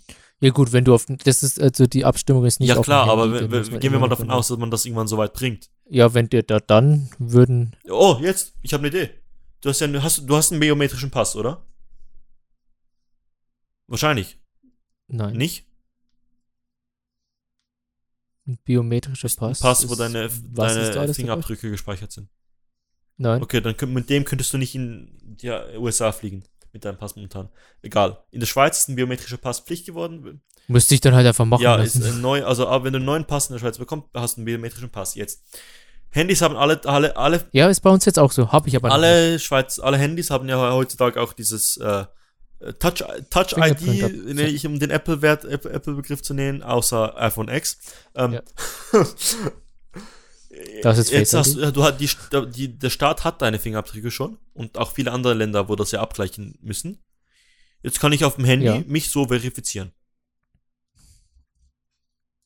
Theoretisch. Wäre Wäre super, super. wenn es nicht über Apple gehen Es würde, natürlich. Aber ähm, äh, jetzt gehen wir auch mal so weit. da gibt es jetzt schon viele, da gibt es ja viele solche Dinge über biometrische Daten irgendwie sich jetzt einzuloggen oder irgendwie solche Sachen. Gibt es ja viele Vorschläge jetzt. Und äh, das Problem Was ist da, da immer, wäre Daten, das Open Problem ist Data. immer, dass du die Staat als unabhängige Institution hast, die dann mit Firmen zusammenarbeiten muss, was nie gern gesehen wird. Äh, ich meine jetzt auch gar nicht äh, so vom Staat nur, sondern insgesamt von vielen Firmen bei ihren, Ein ich meine, es gibt biometrischen Daten da beim Einloggen. Ich kann jetzt mich bei meiner äh, Bank über meinen Fingerprint einloggen. Ja klar, also auf dem, auf dem um, Online-Banking äh, machen und Mobile solche App Sachen meinst du? halt. Ja, Ja. klar. Ja. Also Digitalisierung und Datensammlung ist ja was nee, aber da du noch daran, also die Banken kriegen da ja nicht deinen Fingerabdruck als Dat, als, als Satz hingeschrieben. Nein, nein, nein, ja, okay. Es ist ja, alles das auf deinem. Handy. Das ist ja nochmal was Das anderes. ist jetzt mehr. aber jetzt äh, eben, Apple würde man jetzt meinen da meine, man, die Daten, die eine, eine Institution beim Staat, nämlich die Personensicherheit, nenne ich es mal, hat, nämlich meine Fingerabdrücke, mit der Institution teilen, die für Wahlen beschäftigt wäre, dann könnte man das irgendwie so verbinden. Dann müsste ich auch nicht mal meine Unterschrift auf meinen Wahlzettel setzen, sondern könnte einfach da meinen Finger drauflegen und zack. Und weißt du, was es da schon zum Beispiel gibt, dass du auch dich ident- identifizieren kannst? Was? Jetzt hat, ich glaube, die neuen äh, Pässe sind jetzt digital, die haben irgendwie so einen NFC-Chip oder sowas Mhm. drin. Da kannst du dir so einen kleinen Reader dazu kaufen. Dann kannst du Online-Käufe, wo du Pässe oder irgendwie irgendwas sowas, alles mögliche, wo du halt einen Pass Mhm. brauchst, einen Ausweis, kannst du auf den Reader drauflegen, Aha, dann wird dann das, wird das äh, vom- erkannt. Also, und ja, okay, ja. Also wie, wie wenn du dein Badge hinhältst irgendwo. Ja, okay. Im Prinzip, Das ja. ist cool. Ähm, Und das kannst du dir daheim den PC anstecken. Aber und, da wollte ich, worauf ich hinaus wollte, ist eben dieses Shareability von Sachen. Also, dass, wenn man Daten shared, eigentlich Ja. ma man profitiert wirklich sehr stark. Und auch nicht nur man selbst, sondern durch die Menschheit profitiert man. Also durch die Gesamtheit der Leute ich, profitiert man selbst. Und eben, ich kann mein ganzes Leben lang Daten sharen, ohne zu wissen, dass ich das mache, ohne zu wissen, wie viel, ohne zu wissen, wo, was, wie. Jetzt, wenn man das einfordern könnte, schön und gut. Trotzdem kann es sein, dass ich so viele Daten sharen und nie persönlich einen Gewinn erziele davon. Aber es kann irgendwo sein, dass am Arsch der Welt, irgendwo, keine Ahnung wo, in Timbuktu, äh, jemand davon profitiert. Oder? Und dann habe ich was Gutes gemacht. So.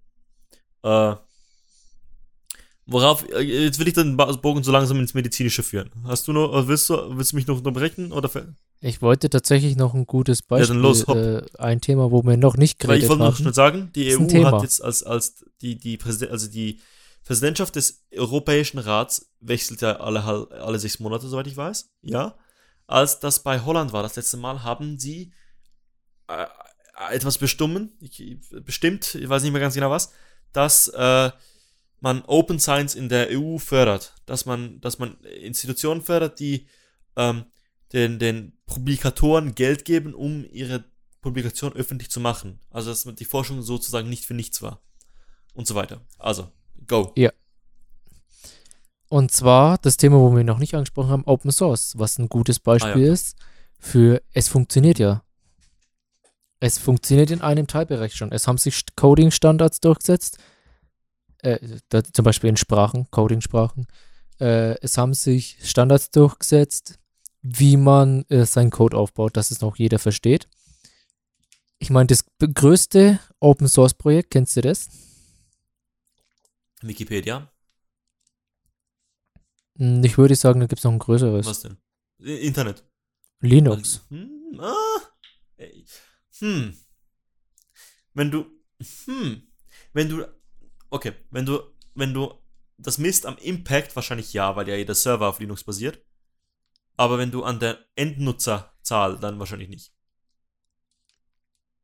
Äh, doch. Nee, also äh, Wi- Wikipedia ist auf Alexa Rank 3, glaube ich, nach Google und YouTube.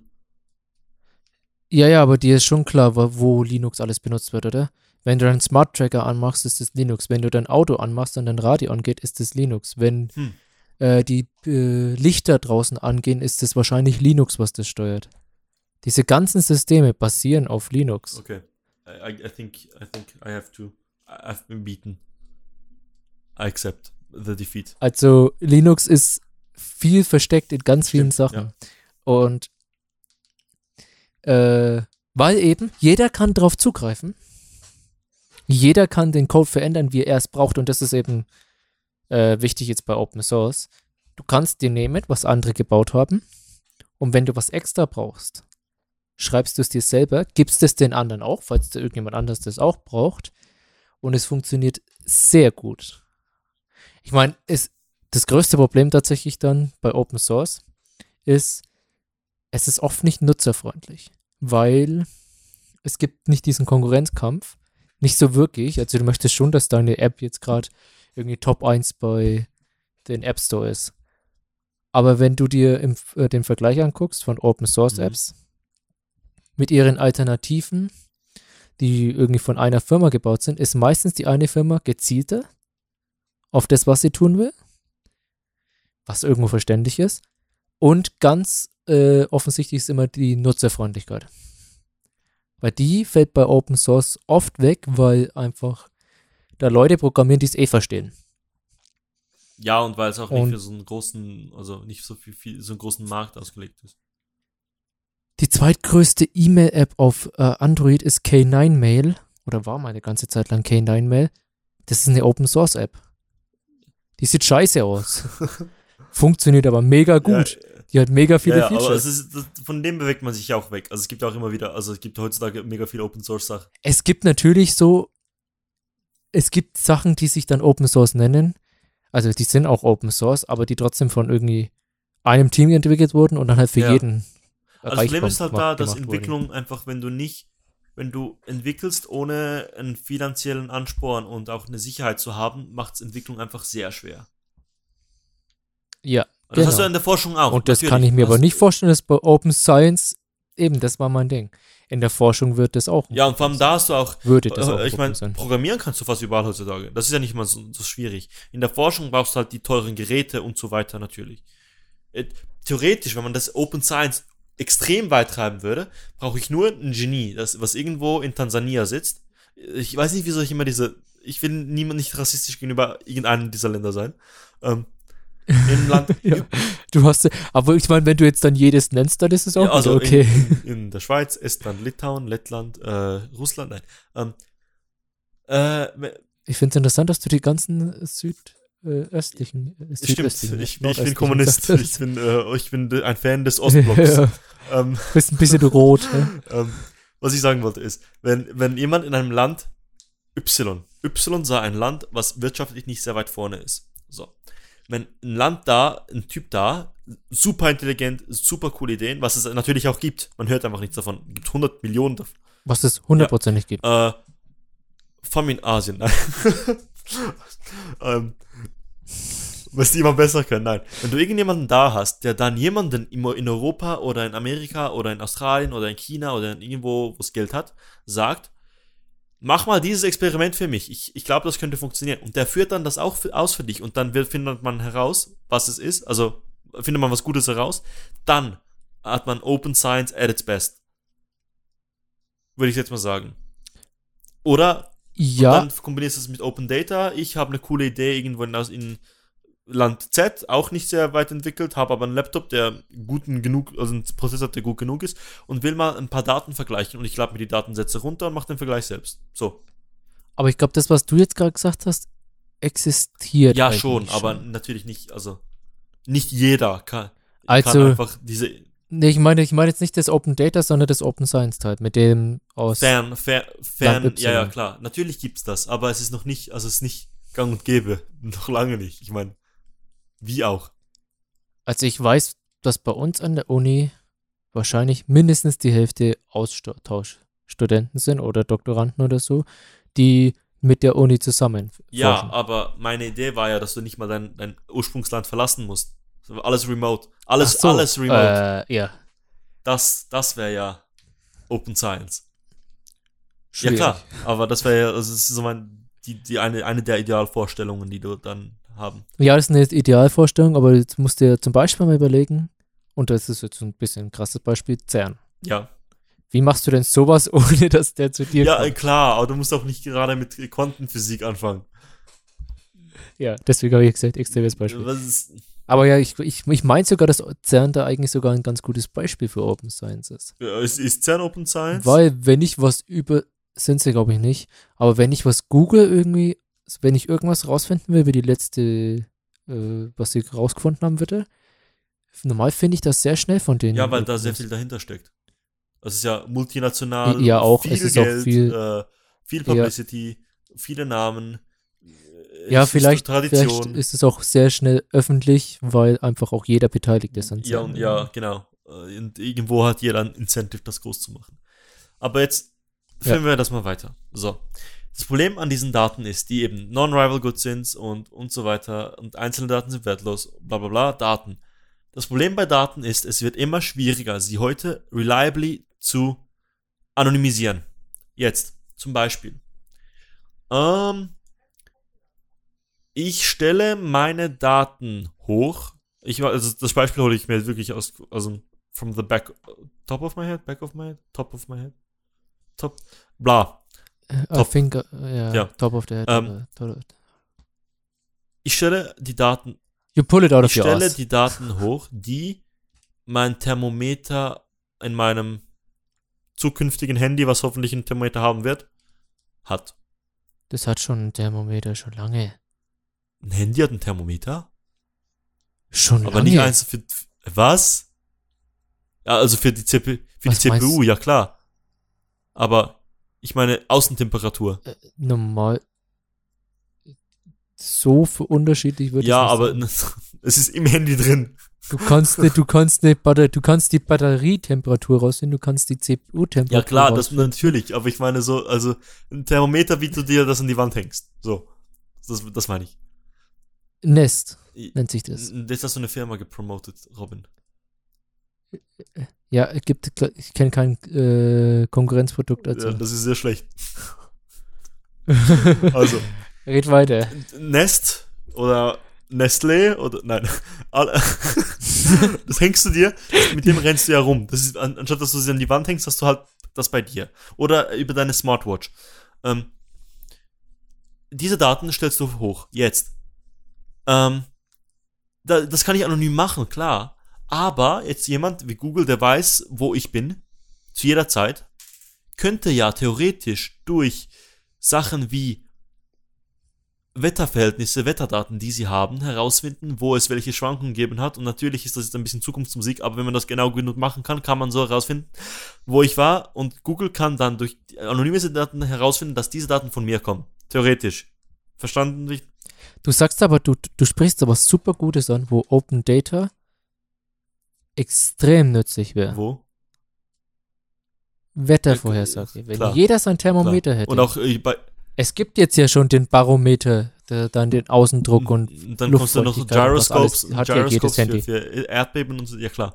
Aber eben, Open Data hat viele, viele Vorteile, aber eben, wenn man, wenn man jetzt davon ausgeht, dass ich es anonym behalten will, weil man immer mehr Daten sammelt, ist es sehr schwierig, den Überblick zu behalten, was noch anonym bleiben kann, wenn ich es vergleichen darf mit den eigenen Datensätzen. Und besonders äh, ist es auch noch, wenn du nicht weißt, wer die Dab- Daten eigentlich gerade Genau. sammelt. Und das, da kommen wir auch wieder Weil- auf Zugriff auf Daten und so Sachen. Äh, Genau. Jetzt, äh, Anonymisierung wird schwer. Jetzt, bei der Medizin ist Anonymisierung das A und O. Ja, einfach aus, alleine schon aus Ja, ethischen Gründen. absolut. Und äh, also alles, alle Gründe sind dafür. Alle aber Gründe. natürlich. Ich meine, wenn, wenn Frauen heute ja, das diskriminiert stimmt, ja. werden, weil sie, weil sie schwanger werden können, dann kann ich, weil ich, äh, keine Ahnung, äh, irgendeine seltene Krankheit haben, genauso gut diskriminiert werden. Oder? Also Es reicht ja schon die Größe. äh, zum Beispiel auch, ja. Äh, all- Alles Mögliche. Wann ich meine Haare verliere, Haarfarbe, Weil, äh, alles. Da, zum Beispiel da, Ja. also äh, eben, Medizin muss anonym bleiben. Natürlich, ich kann meine Daten hochladen, wie ich will, wenn ich, wenn ich mir selbst mein Risiko abschätzen zu glauben weiß. Ähm, zu wissen Was ich glaube. auch zu wissen glaube. nicht von ausgeht, dass das irgendjemand weiß, aber Ähm, ja. Ja, jetzt. Ähm, Open Data in der Medizin ist deshalb schwer, weil die Daten, die, also wenn ich einen Fitness-Tracker anhabe, dann sind das medizinische Daten, die nicht so halbwegs anonym, also keine Ahnung, man weiß es nicht, äh, irgendwo hochgeladen werden. Ähm, oder die Schritte, die ich immer auf meiner App, auf meiner, meinem iPhone misst ja meine Schritte jeden Tag, was ich sehr cool finde, aber auch da, natürlich, äh, du hast, Da kann ich dir gleich sagen, das ist ganz sicher nicht äh, anonym, weil du mit deinem Account da ja klar, verbunden nicht, bist und du musst bei jedem dieser äh, Fitness-Tracker und sowas einen Account Nee. erstellen und dann bist du das da Ding schon ist halt immer noch, äh, was man unterscheiden muss, ist, wenn ich das über einen Dienst mache, wo ich, wo ich angemeldet bin, ist das ja prinzipiell mal nicht anonym. Aber wie die Firma diese Daten verarbeitet, kann immer noch anonym sein. Sie können ja sel danach. Ja, ja, das äh, sein. Das weiß man nie, oder? Jetzt, ähm, worauf, worauf ich hinaus. Aber es wäre dann aber auch für die, es wäre für die Firma auch möglich, wenn sie das dann wollten, so speziell nachfragen, dann würden sie auch rausfinden, wem das die Daten gehören. Genau. Klar, äh, man kann es Also- herausfinden. Selbst wenn sie verarbeiten, äh, anonym verarbeiten, sie könnten rausfinden, wem es Genau. gehört. Jetzt ist es so, dass viele medizinische Daten belanglos sind. Für dich. Deshalb kannst du sie ruhig auf öf- öffentlich machen und keine Ahnung, ist dir allen egal. Ich meine, dein, äh, dein Adrenalinspiegel, wenn du gerade Sport gemacht hast, in der Ja, ich, aber jetzt, äh, das, das, das ist immer so. Aber jetzt kommen ganz andere Faktoren dazu. Jetzt, eine, eine, eine Vorstellung, eine Vorstellung, die nie, also Horrorvorstellung ist, zum Beispiel, man misst 24-7 lang deinen Blut, äh, Blutdruck. Und diese, diese Daten stellst du Amazon zur Verfügung. Und dann schaltet Amazon zu gewissen Zeiten gewisse Werbung, die auf deinen Blutdruck angepasst ist, damit du mehr kaufst. dich ein zu Genau. beeinflussen. Da, das ist sind wir dann richtig gefährlich, oder? Jetzt, eine gute Geschichte, Da eine wahnsinnig interessante Geschichte. Target. Kennst du Target, Robin? Ja, den Markt, den amerikanischen Supermarkt-Ding, Mall-Ding. Billig, da, was genau, das ja. Ähm, Target Ja. hat die, äh, hat, hat Data Scientists angestellt. Data Science, by the way, ein, äh, ein unglaublich wichtiger Forschungsstandsäulenbein jetzt geworden heutzutage, weil das nicht einfach ist, über so viele Daten zu verfügen. Egal. Target hat Data Scientists eingestellt und die haben herausgefunden, dass sich das Einkaufsverhalten von Frauen verändert, wenn sie schwanger werden. Macht auch Sinn, es passiert sehr viel im Körper. Ähm, was sie dann machen, ist, sie schicken diesen Frauen, die sie dann finden, haben, äh, sind schwanger, weil sie anders kaufen, schicken sie dann Werbung für Krippen, Kinderkleidung und so weiter. Jetzt gab es in Amerika den Fall, dass ein Vater zu Target ging, weil seine Tochter diese Werbung erhalten hat und gesagt hat, hallo, meine Tochter ist gar nicht schwanger, was schickt ihr diese Sachen? Antwort von Target, äh, tut uns leid, muss ein Fehler im System passiert sein. Zwei Wochen später kommt der Vater, also ich, ich paraphrasiere und wahrscheinlich paraphrasiere ich falsch diese Geschichte, egal. Die Idee ist die gleiche. Aber irgendwie so. Der Vater geht zwei, Stunden ja. zwei Wochen später zu Target und sagt, Moment, Sie haben recht, meine Tochter ist schwanger. Sie wussten das vor uns beiden. Target hat am Kaufverhalten der Frau festgestellt, dass sie schwanger ist, bevor sie es selbst wusste oder be und bevor sie es ihrem Vater erzählt hat. Jetzt stell dir mal vor, wie gefährlich das ist, wenn du selbst, weil du selbst weißt gar nicht, wie viele psychologische Sachen in dir vorgehen, jeden Tag, überall, zu jeder Zeit. Und das, Und in dem Fall von Target war es jetzt nicht äh, malicious, bösartig, würde ich naja, sagen. äh, das ist finanzielle Aber- Ausbeutung. Naja, sie wollten Sachen. Ja, finanzielle Ausbeutung. Ich als Patient, ich als Patient, ich als Kunde war zu dieser Zeit unmündig, dank Unwi also we wegen Unwissens. Und Ist es finanzielle Ausbeutung, wenn du ihr nur Werbung schickst? nein, ja, natürlich nicht Ausbeutung, aber finanzielle Manipulation. Also Manipulation ist es. Und das ist eben sehr gefährlich, weil das ist gut, sie wollten dich manipulieren, was zu kaufen. Ja, das ist irgendwo schon auch abs geht nicht. Aber Ja, du also, kannst dir auch nicht nicht, vorstellen, was da noch viel Ja, Schlimmeres. Das, das gibt ja schon lange. Man, man braucht binaurale Sounds in, in Supermarkt, damit du mehr kaufst und so weiter. Äh, ganz einfache Tricks, wie die billigen Sachen sind unten im Regal, weil du da nicht hinschaust und so. Also das ist ja alles nur eine Weiterführung. Ist ja nichts Neues. Das Gefährliche Ja, ist genau. halt bei medizinischen Daten, die sind halt sehr intim und das will man nicht. Genau, weil du erzählst auch deiner Mutter nicht alles, Medizin, oder deiner Freundin, keine Ahnung wem, deinem nächsten Bekannten erzählst du auch nicht alles. Und dann willst du, Und- dann willst du überhaupt nicht, dass jemand wie Amazon, Google, wie sie alle heißen, äh, dass die dann über diese sehr intimen Daten verfügen und dann mit dir was machen können, was du nicht überschauen kannst. Das willst du nicht. Das macht's. Ja, das finde ich ganz wichtig. Das finde ich mega wichtig, dass du selbst nicht weißt, was diese Daten Genau. bedeuten. Und auch da hilft, da Weil hilft auch wenn Zugriff ich, auf äh, diese wenn Daten ich noch nicht. Weil du die selbst ja auch nicht. Ja. wenn ich google, dass ich eine Apple Watch habe und dann die Apple Watch Werbung habe, ja. dann weiß ich, okay, ich bin interessiert an der Apple Watch. Wenn ich aber, wenn die wissen, okay, ich habe irgendwie diesen Blutspiegel oder was weiß ich, diese Mhm. Werte und wissen, dass ich äh, deswegen gerade Krebs habe oder sowas. nee, sagen wir mal irgendwie. sagen wir mal, ich habe eine Erkältung, dann kriege ich die Hustensaftding und ich weiß noch nicht mal, dass ich jetzt gleich eine Erkältung haben werde. Ja. Ist jetzt noch ein seichtes Thema. Das finde ich sehr kritisch. Ja. Weil ich ja dann selbst nicht mehr, mehr weiß, was eigentlich, dann kennt man jemand anders mich besser. Als das ist ethisch halt unglaublich schwer, diese, also schwierig, diese Situation, Lage, Diskussion. Also das ist, du kannst da nicht problemlos eine, also überhaupt einen Ansatz, einen Ich Ansatz glaube, du überhaupt zu finden, ist fast unmöglich. Du verlierst da Menschlichkeit fast schon. ich Aber, wenn wir die nicht schon, also böse Zungen sagen, das ist ja schon lange Ja, weg, wenn bla bla. eh- eh nicht so schon. Aber ja, medizinisch f- da mega schwer. Forschung macht es auch so schwer. Weil halt eben, wie machst du das anonym? Dann ist ja die Sache so. Äh, dein, dein Fitness-Tracker hat ein Datenset, ein Datensilo, dein, dein Krankenhaus, wo du dich behandeln ließest, hat, äh, hat ein Datensilo. Es gibt dein elektronisches Patienten, Patientendossier und so weiter. Du hast deine eigenen Akten, deine Haushaltsakten, bla bla bla bla bla. Ganz viele versteckte, verschiedene, viele Datensilos, wo du nicht viel Zugriff drauf hast. Wenn du heute zu deinem Arzt gehst und sagst, ich will alle meine Daten, meine, meine Informationen, die ihr über mich habt, schön, das geht ein bisschen, bis du das hast. Das hast du ja vorhin angesprochen, weil das alles noch manuell ist.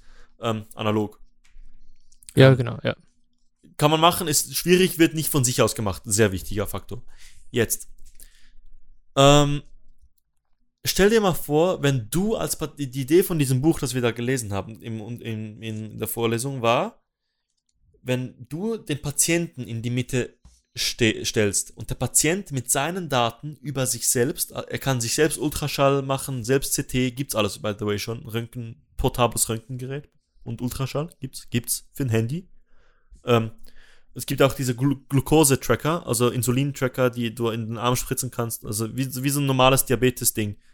Ja, Die kenne ich aber. du kannst die, per NF NFC die- ran, Ja, fertig. die sind. ähm, wird ja äh, Ach, oh, okay. wird mit 24-7 wird das mit deinem Handy synchronisiert. Man kann auch noch eine, eine Insulinpumpe haben, dann läuft das vollautomatisch. Du als Diabeteskranker bist nicht mehr, überhaupt nicht mehr äh, benachteiligt, weil alles automatisch läuft. Du musst dich nicht mehr in den Finger stechen, du musst dir nicht eine Spritze setzen selbst, das macht Gerät, das Gerät automatisch, du musst es nur nachladen und du musst diesen Knopf, der deinen Blutzucker misst, musst du auswechseln.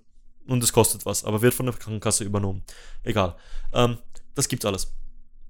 Wenn du jetzt mit all diesen Befunden, die du selbst machen könntest, zu deinem Arzt gehst oder zum Spital, wo auch immer, und dann sagst, Herr Doktor, ich habe diese, diese, diese Werte, ich habe gegoogelt, hätte das, das, das, das, das, können Sie mir da helfen? Was ist Ihre Erfahrung? Was würden Sie vorschlagen? Was können Sie machen? Bla bla bla. Das wäre der emanzipierte Patient.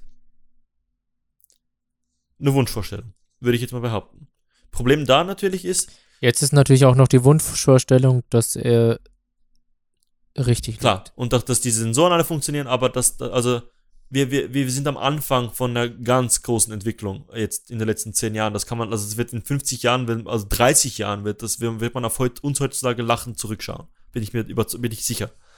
Ähm, Denkst du aber nicht auch, dass dann der Wert von Ärzten da ein bisschen minimiert Nein. wird? wieso? Also es ähm, braucht immer Leute, die das fil- filtern. Und du kannst noch so gute Algorithmen haben, das me- zwischenmenschliche, Placebo-Effekt und so weiter wird immer noch da sein. Du, äh, eben, dieser 0 zu 1 Schritt, den wird eine Maschine nie machen können. Ja, sowieso. Gut, es gibt immer noch diese psychologische. Und ja, aber nicht, nur- auch Und nicht nur das, äh, ganz viel anderes auch. Ja, aber, aber das alleine kannst Weil du eben, nicht äh, messen. Ja, und alles andere hast du ja äh, so ein bestimmtes Maße heute schon. Ich kann mich selbst diagnostizieren, habe Krebs, geht zum Arzt, ich habe einen Schnupfen.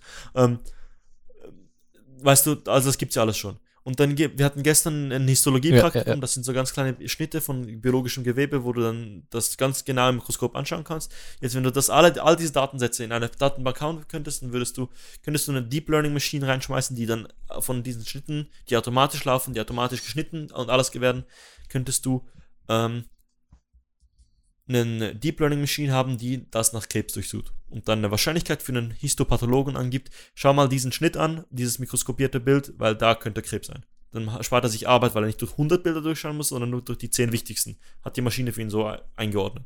Das gibt alles schon. Aber, ähm, dass ich als Patient in der Mitte stehe, das ist halt die Idee. Dass ich weiß, wenn ein Röntgen passiert, wie viele Millisievert ich ausgesetzt werde. Und so weiter. Das ist die Idee, Aufklärung des Patienten. Das Problem ist dann halt natürlich die, die äh, psychosomatische äh, Komponente. Placebo, Hy Hypochondrie, dass ich einfach lese, ich bin äh, eben ich habe das und das und das, ich werde sterben, das und das und das, ich werde sterben. Ähm, natürlich, und dass Leute einfach zu dumm und zu faul sind dafür, äh, auch. Also, ich will nicht, dass jeder sich röntgen lässt, weil einfach dann, keine Ahnung, kann gefährlich werden. Äh, Ja, und, und die Idee ist, was da zum Beispiel auch gefährlich wird, werden könnte, ist, wenn die, diese Hypochonder dann sich zu oft. ja, Mein- eben das meine ich, aber das könnte man ja dann systemseitig, ganze- also dass ja. das Röntgengerät nicht so viele Röntgensachen zulässt, zum Beispiel. Ja, aber dann ist es Aber dann mehr ist es nicht mehr open, genau. Äh, und einfach Offenheit ist auch gefährlich für die Menschheit, weil nicht, nicht alle, also auch nicht, ich finde, niemand ist immer klug. Also, weil Nee, es- ganz sicher nicht. Das muss man niemand, niemand kann diese Verantwortung auf sich selbst nehmen. So. Äh, aber die, die, dahin zu gehen ist die Idee, weil momentan ist das noch sehr paternalistisch, dieses Arztbild. Find, also, haben wir gelesen, finde ich auch, muss ich, zu, muss ich zugeben. Ich war im Militär in der Schweiz, wurde rekrutiert, mein Blutdruck wurde gemessen und ich wollte, ich habe da, das, die Anzeige nicht gesehen und mir wurde geantwortet von dem Sanitätssoldaten da, dass er sich nicht sicher sei, ob er mir das sagen dürfte. Hallo? Mein Blutdruck. Und das war What the ernst. fuck? Okay. Also ich habe es natürlich herausgefunden, aber eben so, so Sachen. Es ist, das ist ein Extrembeispiel, aber es gibt's überall noch. Ähm, eben, man kann die Emanzipation geht nur so weit, bis die Leute einfach an eine Verständnisgrenze reichen. Äh, äh, Also und die hast du eben, aber glaube ich auch sch- schnell. ja klar, also eben, es ist noch ein bisschen Medizin. Zukunftsmusik. Und das Problem ist dann halt auch, dass man ethisch sich Ja. fragen muss, wenn, wenn ich jetzt von der Abhängigkeit vom Arzt weggehe und zu Daten hinkomme, meine eigenen Daten, die ich auch selbst sammle und andere Daten, auf die ich dann mit einem neuen Gesetz vielleicht Zugriff hätte, dann werde ich ja abhängig von diesen Daten. Also abhängig als Patient ist man immer. Und dann finde ich, ich persönlich finde, Ja. das macht auch Sinn, solange man dieses Wort braucht, weil Patient heißt, Patientus auf, auf Lateinisch heißt äh, geduldig. Und wenn du geduldig bist, wartest du auf etwas. Das heißt, durch das Warten bist du abhängig. Egal. Das ist so eine se semantische. Und es kommt ja zum Beispiel auch noch mal was dazu, was ich glaube ich wichtig finde, ist, ist auch wieder das psychologisch ein bisschen, wenn du alles selber machst, wenn ich wirklich krank bin, also als ich das mit, wieder mit meinen Mhm. Ohren da hatte, und ich gehe zu jemandem, wo ich weiß, der kennt sich aus, Mhm. Dann habe ich auch das, äh, dieses menschliche Gefühl irgendwie, ja, okay, der wird recht haben und wenn, besonders wenn es danach Mhm. geheilt ist. Okay, ich kann das vielleicht auch irgendwie mir meine App dann sagen lassen oder was weiß ich, was dann in zehn Jahren gibt. Meine Haut sagt mir dann, das hat, die hat Neurodermitis oder sowas.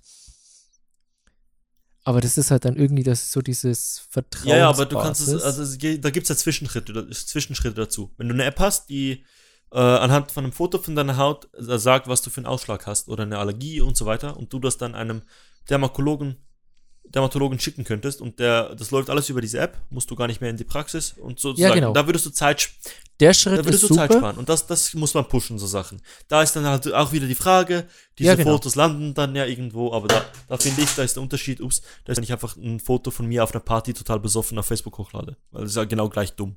Ähm, ja, oh nein, viel dümmer sogar. Ich meine, gut, das Weil- hat er zum Beispiel für andere. Der hat zum Beispiel irgendwie eine hat, eine Model hat Neurodermitis an drei, vier Sie Stellen. verliert ihren Job. Verliert, verliert den Job. Kommt ins Internet. Oder sie wird super Verliert famous, Job, wie ja. dieses eine H&M-Model da, das diese Hautstörung, äh, ja, diese Haut, Ja. ja, ja, ja, gut, Ausnahme. aber das ist dann halt ja, auch dann, klar, das um, ist um gemacht PR, worden, PC zu sein und so weiter. Was dazu kommt, Kosten Ja, jetzt. Ärzte sind schweineteuer und Spitäler sind teurer. Eine Nacht, eine Nacht in einem Spital ist unglaublich Oh, ja. teuer. Ähm, deshalb wird alles in Richtung ambulant gepusht. Man soll nie im Spital schlafen, wenn es geht, weil aber es einfach zu teuer ist. Weil- Und ich, seit ich im Spital gearbeitet habe, weiß ich auch, wieso das so teuer ist, weil halt viel, man, man schmeißt viele Sachen weg, weil sie ein Weg sein müssen wegen Hygienegründen. Man hat äh, unglaublich viel Personal, Infrastruktur. Ja, ist auch okay so. Und es ist ja auch lieber richtig da so. als Also weiß das ich muss nicht man dazu sagen. Militär. Ähm, ups, politische Meinung, drop. Ähm, lieber da als anderswo. Aber wenn ich das alles selbst machen könne und diese Sensoren, die werden ja unglaublich billig, wenn ich davon 50 in meinem fucking Handy habe und meine neue Apple Watch Series 3, die ich noch nicht habe, ähm, Atrial Fibrillation, Vorhofflimmern selbst erkennen kann. Hallo? Also dann, die Sensoren werden billig, weil sie einen finanziellen Anreiz haben und weil Innovation im technischen Bereich nicht teuer, also irgendwann sehr billig wird. wie eben Genome Sequencing. Man, wir machen heute viele Kreise. Wenn man Preise reduziert, wenn man Kosten reduzieren könnte, wäre das so ein ultra großer Schritt. Vor allem für Länder wie Amerika, wo, wo in dem Land, weil Kosten da nicht nur Healthcare, Healthcare. einfach auch, auch generell Kosten einfach. Amerika Oh ja. hat das beste und das schlechteste äh, äh, äh, Health System zugleich. Und, und wenn man Statistiken, weil, weil, Weil? sie sehr gut ausgestattet sind, aber weil sich niemand leisten kann. Ähm, oder nur die, nur die Reichen. Und wenn du dann auch Ach noch so, ja. Statistiken siehst, wie, dass ein Schwarzer eine schlechtere Prognose hat, weil er schwarz ist und so Sachen, dann, dann, dann musst du dir nur an den Kopf langen. Aber ja, wenn du Kosten reduzieren kannst, fällt da ein großer Faktor weg. Aber das will man ja immer, Kosten reduzieren. Ähm, weiter? Ja, ich finde da eben wirklich, was Open Data bei Medizin schaffen könnte, ist, man kann, äh, ich würde jetzt nicht mal so weit gehen, eine Diagnose aufstellen sagen, sondern man kann seine äh, Daten an den Arzt weiterleiten. Der muss jetzt nicht erst äh, irgendwie mhm. dein Blut nehmen und dann das beim Labor testen Ja. lassen, weißt du, solche Sachen. Das könntest du ja zum Beispiel auch überbrücken, weil wenn man dann die ganze Zeit irgendwie, die haben Ja, doch jetzt klar, diese ja. Mikroroboter da. Diese Ja, Nanoroboter, die dann im Blut Genau, ja. die ganze Zeit dein Blut, deine Blutwerte messen. Da sparst du dir schon die Laborkosten, was wahrscheinlich schon auch Unmengen immer, es an wird Geld unmenschlicher, weil halt einfach auch weniger Menschen in diese Sachen involviert sind. Macht ja Sinn, wenn Arbeit von Maschinen abgenommen wird. Zum Beispiel im, Trans im Spital, ein Spitaltransport Ja. von, einem, von einem Patienten im Rollstuhl könnte man ganz rein theoretisch könnte man das, äh, könnte man den aufladen auf eine Schiene, die dann von da nach da fährt wie ein Bus oder ein ÖV, keine Ahnung. Äh, k- Das Okay, ja. Einfach unmenschlich. Da ist aber das will man gar nicht. Also das ist schrecklich. Ja, das, das will man nicht, weil der, der, Patient, der, Ja, der stirbt ja genau, dann an Einsamkeit oder sowas. Kosten Faktor, der da ins Spiel kommt, ist eben wegen dieses Genome Sequencing, hat man unter anderem herausgefunden, dass zum Beispiel Leukämie, früher dachte man, früher sagt man, hat man gesagt, das ist eine Blutkrankheit. Okay. Dann weiß man, es ist eine, eine, eine Krebs im, im Blut und dann irgendwann hat man herausgefunden, dass es 100 verschiedene Unterarten von dieses Krebses gibt. Ähm, jetzt durch Genome Ja. Sequencing hat man herausgefunden, dass für eine bestimmte Krebsart, ähm, also eine bestimmte Leukämieart, und die mega wenig Leute haben und bei denen die Forschung, weil die ja bei, genau bei so seltenen Krankheiten mega teuer wird, weil nicht viele davon profitieren. Also, weißt du, da, da ist der Incentive nicht so groß. Hat es jetzt ein Medikament gegeben, wo ja, man äh, wo man eigentlich dein Gen moduliert. Ich, das ist alles viel zu tief für mich. Und ich will auch keinen Anspruch auf äh, äh, wissenschaftliche Vollständigkeit hier. Ähm, Richtigkeit. Ähm, aber man, man modelliert Ja. das Gen und äh, das ist eine Behandlung, wo du halt vorher muss man wie dein, dein Blut abnehmen und so Sachen, um das Medikament auf dich zuzuschneiden. Also personalisierte Medizin. Riesiges Ding heutzutage, by the way. Ähm, vor, Forschungsthema Nummer, weiß ich nicht, also sehr hoch. Ähm, personale Medizin, personal, personalisiertes Medikament auf deinen, auf diesen einen Genmodul, Mod, Mod, Modulation in deinem Körper für diesen Krebs. Warte, das ist der nächste teuer. Punkt, Äh, ultra teuer. Also wenn da 22 Tage lang äh, vorbereitet werden muss, ein Medikament für dich, was deinen Krebs heilt. Da, da, da, da, da sieht man in, in den Zeitungen, sieht man das Schlagzeilen wie äh, Novartis verkauft ein Krebsmedikament für 500.000 Dollar. Unmenschlich, unethisch und so weiter. Die rechnen das aber aus und sagen, durch das, dass du einmal so viel Geld zahlst, sparst du der, der Welt, nicht der Welt, der, der Krankenkasse, so viele und dir selbst, so viele weitere Kosten, die dann gekommen werden für, deine, für eine herkömmliche Behandlung deines Krebses. Weißt du? ja. Und jetzt wollte ich da gleich mal, weil du jetzt auf Medikamente übergeschlagen bist, ein, noch etwas, was Open Data mega voran, also was Mhm. der Nutzen daraus ist. Du gibst ein Medikament an, das macht man jetzt mit Versuchsgruppen oder so. Und du gibst aber dieses Medikament dann an größere Gruppen, kannst dann direkt, wenn diese Nano irgendwie geben würde, die Nanoroboter, die die ganze Zeit das Blut messen, du hättest ja direkt den, diese, Ja, du siehst den Einfluss des Du kannst ihn Medikamentes besser sehr beobachten. viel. Mon besser. Monitoring ist besser, ja. Die Ja. Frage ist dann halt, Und du äh, kannst willst besser du diesen Roboter einschätzen. in deinem Körper haben? Dann, Aber, ja. Ich meine, Ja, das klar, ist ja klar, auf klar. jeden Fall ein Forschungsthema momentan. Aber, Also diese, diese weißen Zellenersatz, das ist ja auch ein ganz groß wegen ja, Ding. klar. Alle Aber dann weißt du, du weißt halt nie langfristige Sachen, Lang Langzeitstudien. Was für einen Einfluss hat das auf das und das und das? Ja, klar. Aber ich meine, bevor jemand seine Immunkrankheit, weil Immunkrankheiten, soweit ich weiß, bedeuten fast immer den vor- frühzeitigen Tod. Also was ich, ich hab, ich weiß nicht, wie, wie, ich weiß nicht, wie genau das ist, Ob- aber, oder ob das stimmt, aber ich habe mal gehört, dass, jetzt, äh, man höre, AIDS, also das hat Immunodeficiency im Namen, äh, Autoimmune, äh, nein, Acquired, Auto, äh, Acquired Immunodeficiency Syndrome, das hat ja äh, im Namen, dass dein, äh, dein Autoimmunsystem stirbt. Das, also weil, weil, weil die- dieser Virus ja genau deine Immunzellen angreift. Das ist mega klug. Vom, vom, das ist ja, weil so HIV nebst einer hohen Mut- Mutationsrate so schwierig zu behandeln ist. Weil er ja genau den, den, das Einzige, was dein Körper dagegen machen kann, genau da setzt er ja an. Deshalb ist er so, so stark. Jetzt, ähm, ich habe gehört, dass, sorry, ich habe den Faden kurz verloren, ähm, Leute, die AIDS haben, oder nicht AIDS, HIV positiv sind, leben heutzutage länger als Leute, die nicht HIV haben. Weißt du wieso? Weil sie immer zum Arzt Das habe ich gehen. auch gehört. Das habe ich tatsächlich auch gehört. Und weil HIV unterdrückbar ist. Aber soweit ich gehört habe, ist, sobald es AIDS ausgebrochen Dann hast du natürlich eine, eine Verminderung der Lebensqualität, weil du halt viele Medikamente nehmen musst, das Nebenwirkungen hat und auch egal Ja, wie- ja, ja. Also, s- was ich gehört habe, HIV ist tatsächlich jetzt, au- außer natürlich dann irgendwie im, im sozialen Bereich, keine, also es ist immer noch eine Lebenseinschränkung. Aha, aber bei weitem klar. nicht mehr da, so schlimm wie äh, vor die zehn Jahren so. ist auch mehr psychisch, weil du halt nicht mit jedem, du kannst nicht Partnersache und, und so weiter natürlich. klar. Aber ja, also AIDS ist immer noch, ist halt eine unheilbare Krankheit und da ist halt, ist halt scheiße. ist halt scheiße, AIDS zu haben. ähm, Ja, kann man, Äh. kann man so sagen, ja. Du, äh, ich will jetzt wirklich nicht Ja, so ich lange, weiß, wir laufen langsam echt lange.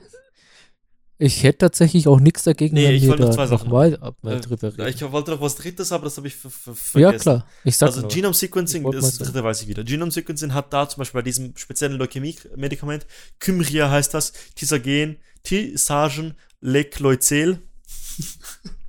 so heißt der Wikipedia-Artikel. Ähm, so, äh, da hat das, hat das geholfen. Die Pharmafirma gibt dir eine Geld-Zurück-Garantie auf dein Medikament, wenn es nicht wirkt, innerhalb des ersten Monats. Weil es halt eine Investition von einer halben Million ist. Hä? Nur so. Also die sind sehr überzeugt davon, dass es wirkt ist eigentlich eine gute Sache, weil es sei billiger als eine Knochenmarkstransplantation im langen, im, im Long Term. Weil halt dann Nachkontrollen kommen und so weiter. Anderes Problem. Hast du schon mal von CRISPR gehört? Ja. CRISPR Von was? ist ein Verfahren, Nein. also ist, ich, ich bin da kein Biologe, keine Ahnung. Also ist, man kann heutzutage Gene im lebenden Körper umschreiben, umprogrammieren. Das macht der Körper ja immer, weil halt man hat ja eine eigene, also Defekte passieren ja die ganze Zeit und das wird, das, das korrigiert der Körper von selbst. Da gibt es so ein Cas9, Cas9 Protein oder so, das das macht. Oder Enzym. Ja, da, ich glaube, das ist sogar. Das ist mega, das ist eines der größten populär Forschungsprojekte momentan, glaube ich. Ähm, ich finde das mega spannend. Es gibt ein super, kurz gesagt, äh, Video dazu. Nee, ich meine, das war super, auch super, tatsächlich- super interessant. Jetzt, CRISPR-Cas, wenn ich, wenn ich das menschliche Genom Ja. umprogrammieren kann und wenn das erschwinglicher wird und ethisch nicht mehr so, weißt du, nicht mal ganz so kritisch, so ein bisschen, ein, was, so ein, sobald etwas finanziell attraktiv wird, wird es plötzlich auch ethisch tragbar. Ähm, dann bist du sehr schnell bei, oder wenn Ja. einfach die Kontrollen nicht mehr funktionieren, bist du sehr schnell bei Designer-Babys, äh, ähm, äh, das ist eine legitime, das ist ja- äh, legitime, äh, also ein legitimes Argument. Äh, Ähm, Das ist, das ist Ja klar, aber dann hast du, kurz, dann hast du alle anderen Sachen noch, oder äh, ewiges Leben, jung sein und so weiter, sportlich sein, oder man sport, sich selbst sportlicher machen, ich will mehr Haare und so weiter. Man, man designt sich selbst und das Baby und so weiter. Das Problem ist halt, irgendwann wird es wahrscheinlich, könnte gut sein, dass die Gesellschaft das irgendwann okay findet, weil es jeder macht.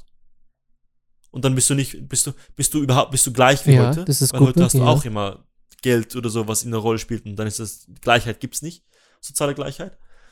Da, da, aber was ein anderer Faktor ist, Überbevölkerung, den, das finde ich ethisch unglaublich schwer. Weil wenn Medizin immer besser Was wird, dann gibt es einfach auch mehr Leute.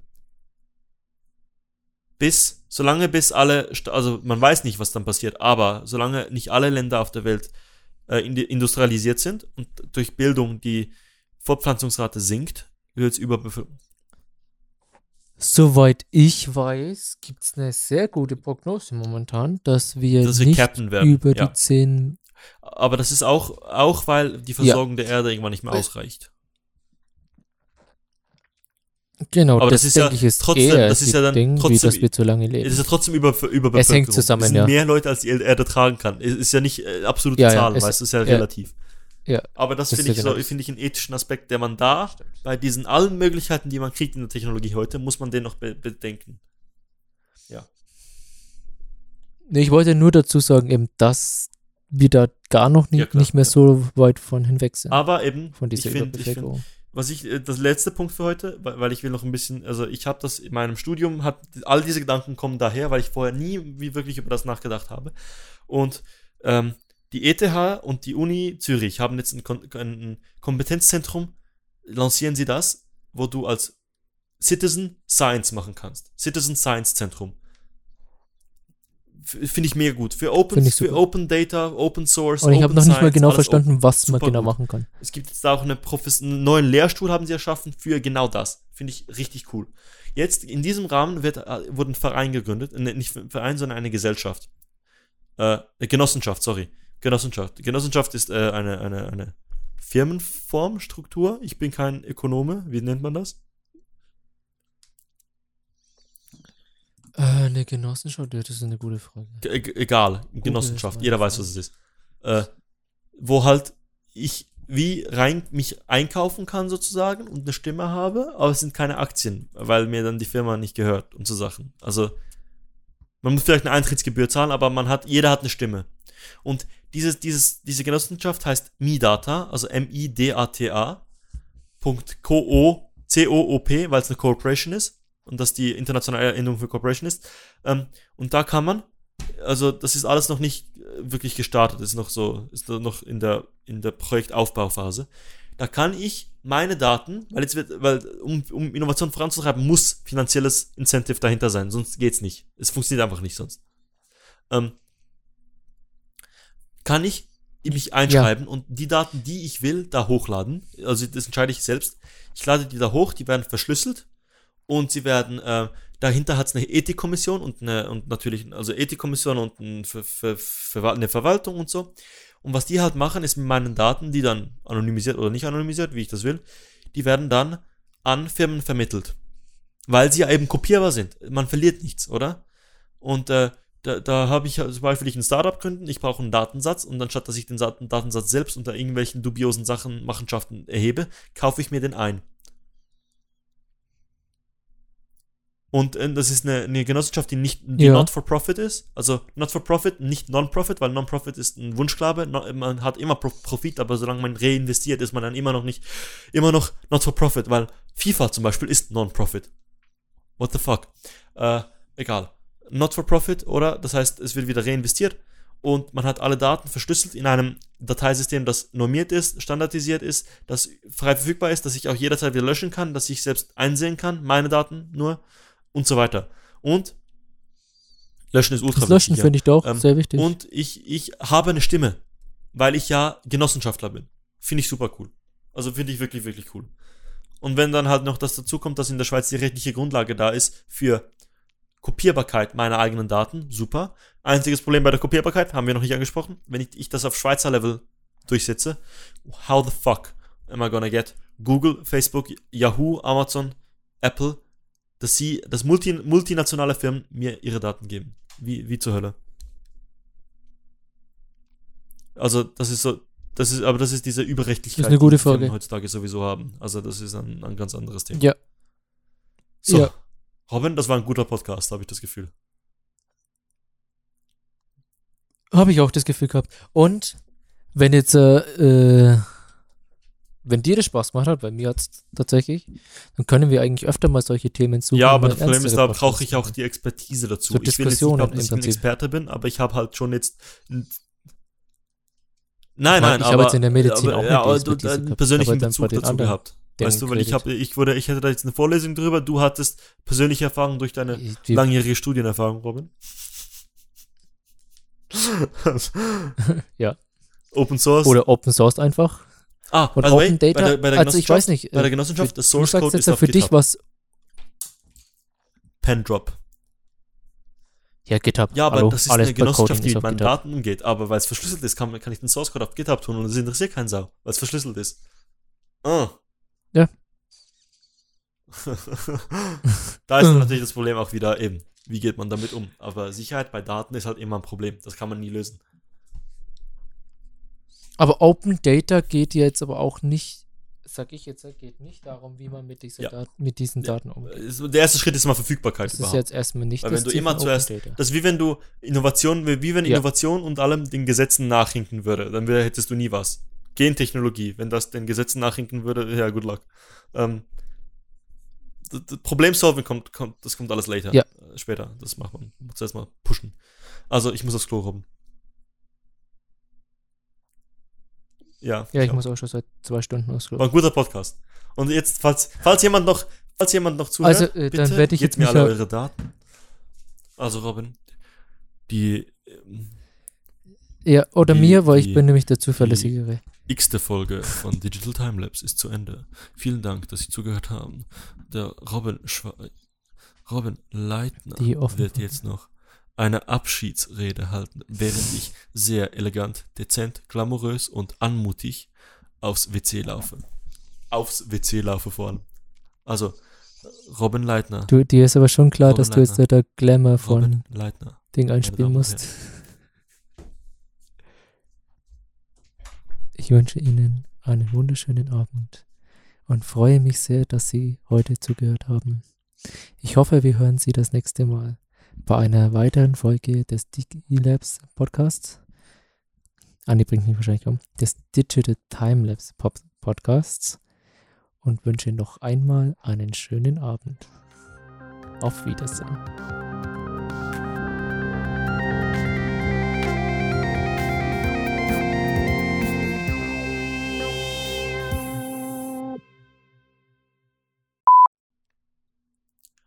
Hallo und herzlich willkommen, meine Damen und Herren.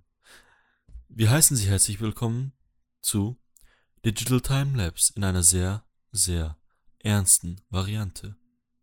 Mit, mit mir, nicht bei mir, sondern digital verbunden ist Robin Schweiger. Fuck. Fuck!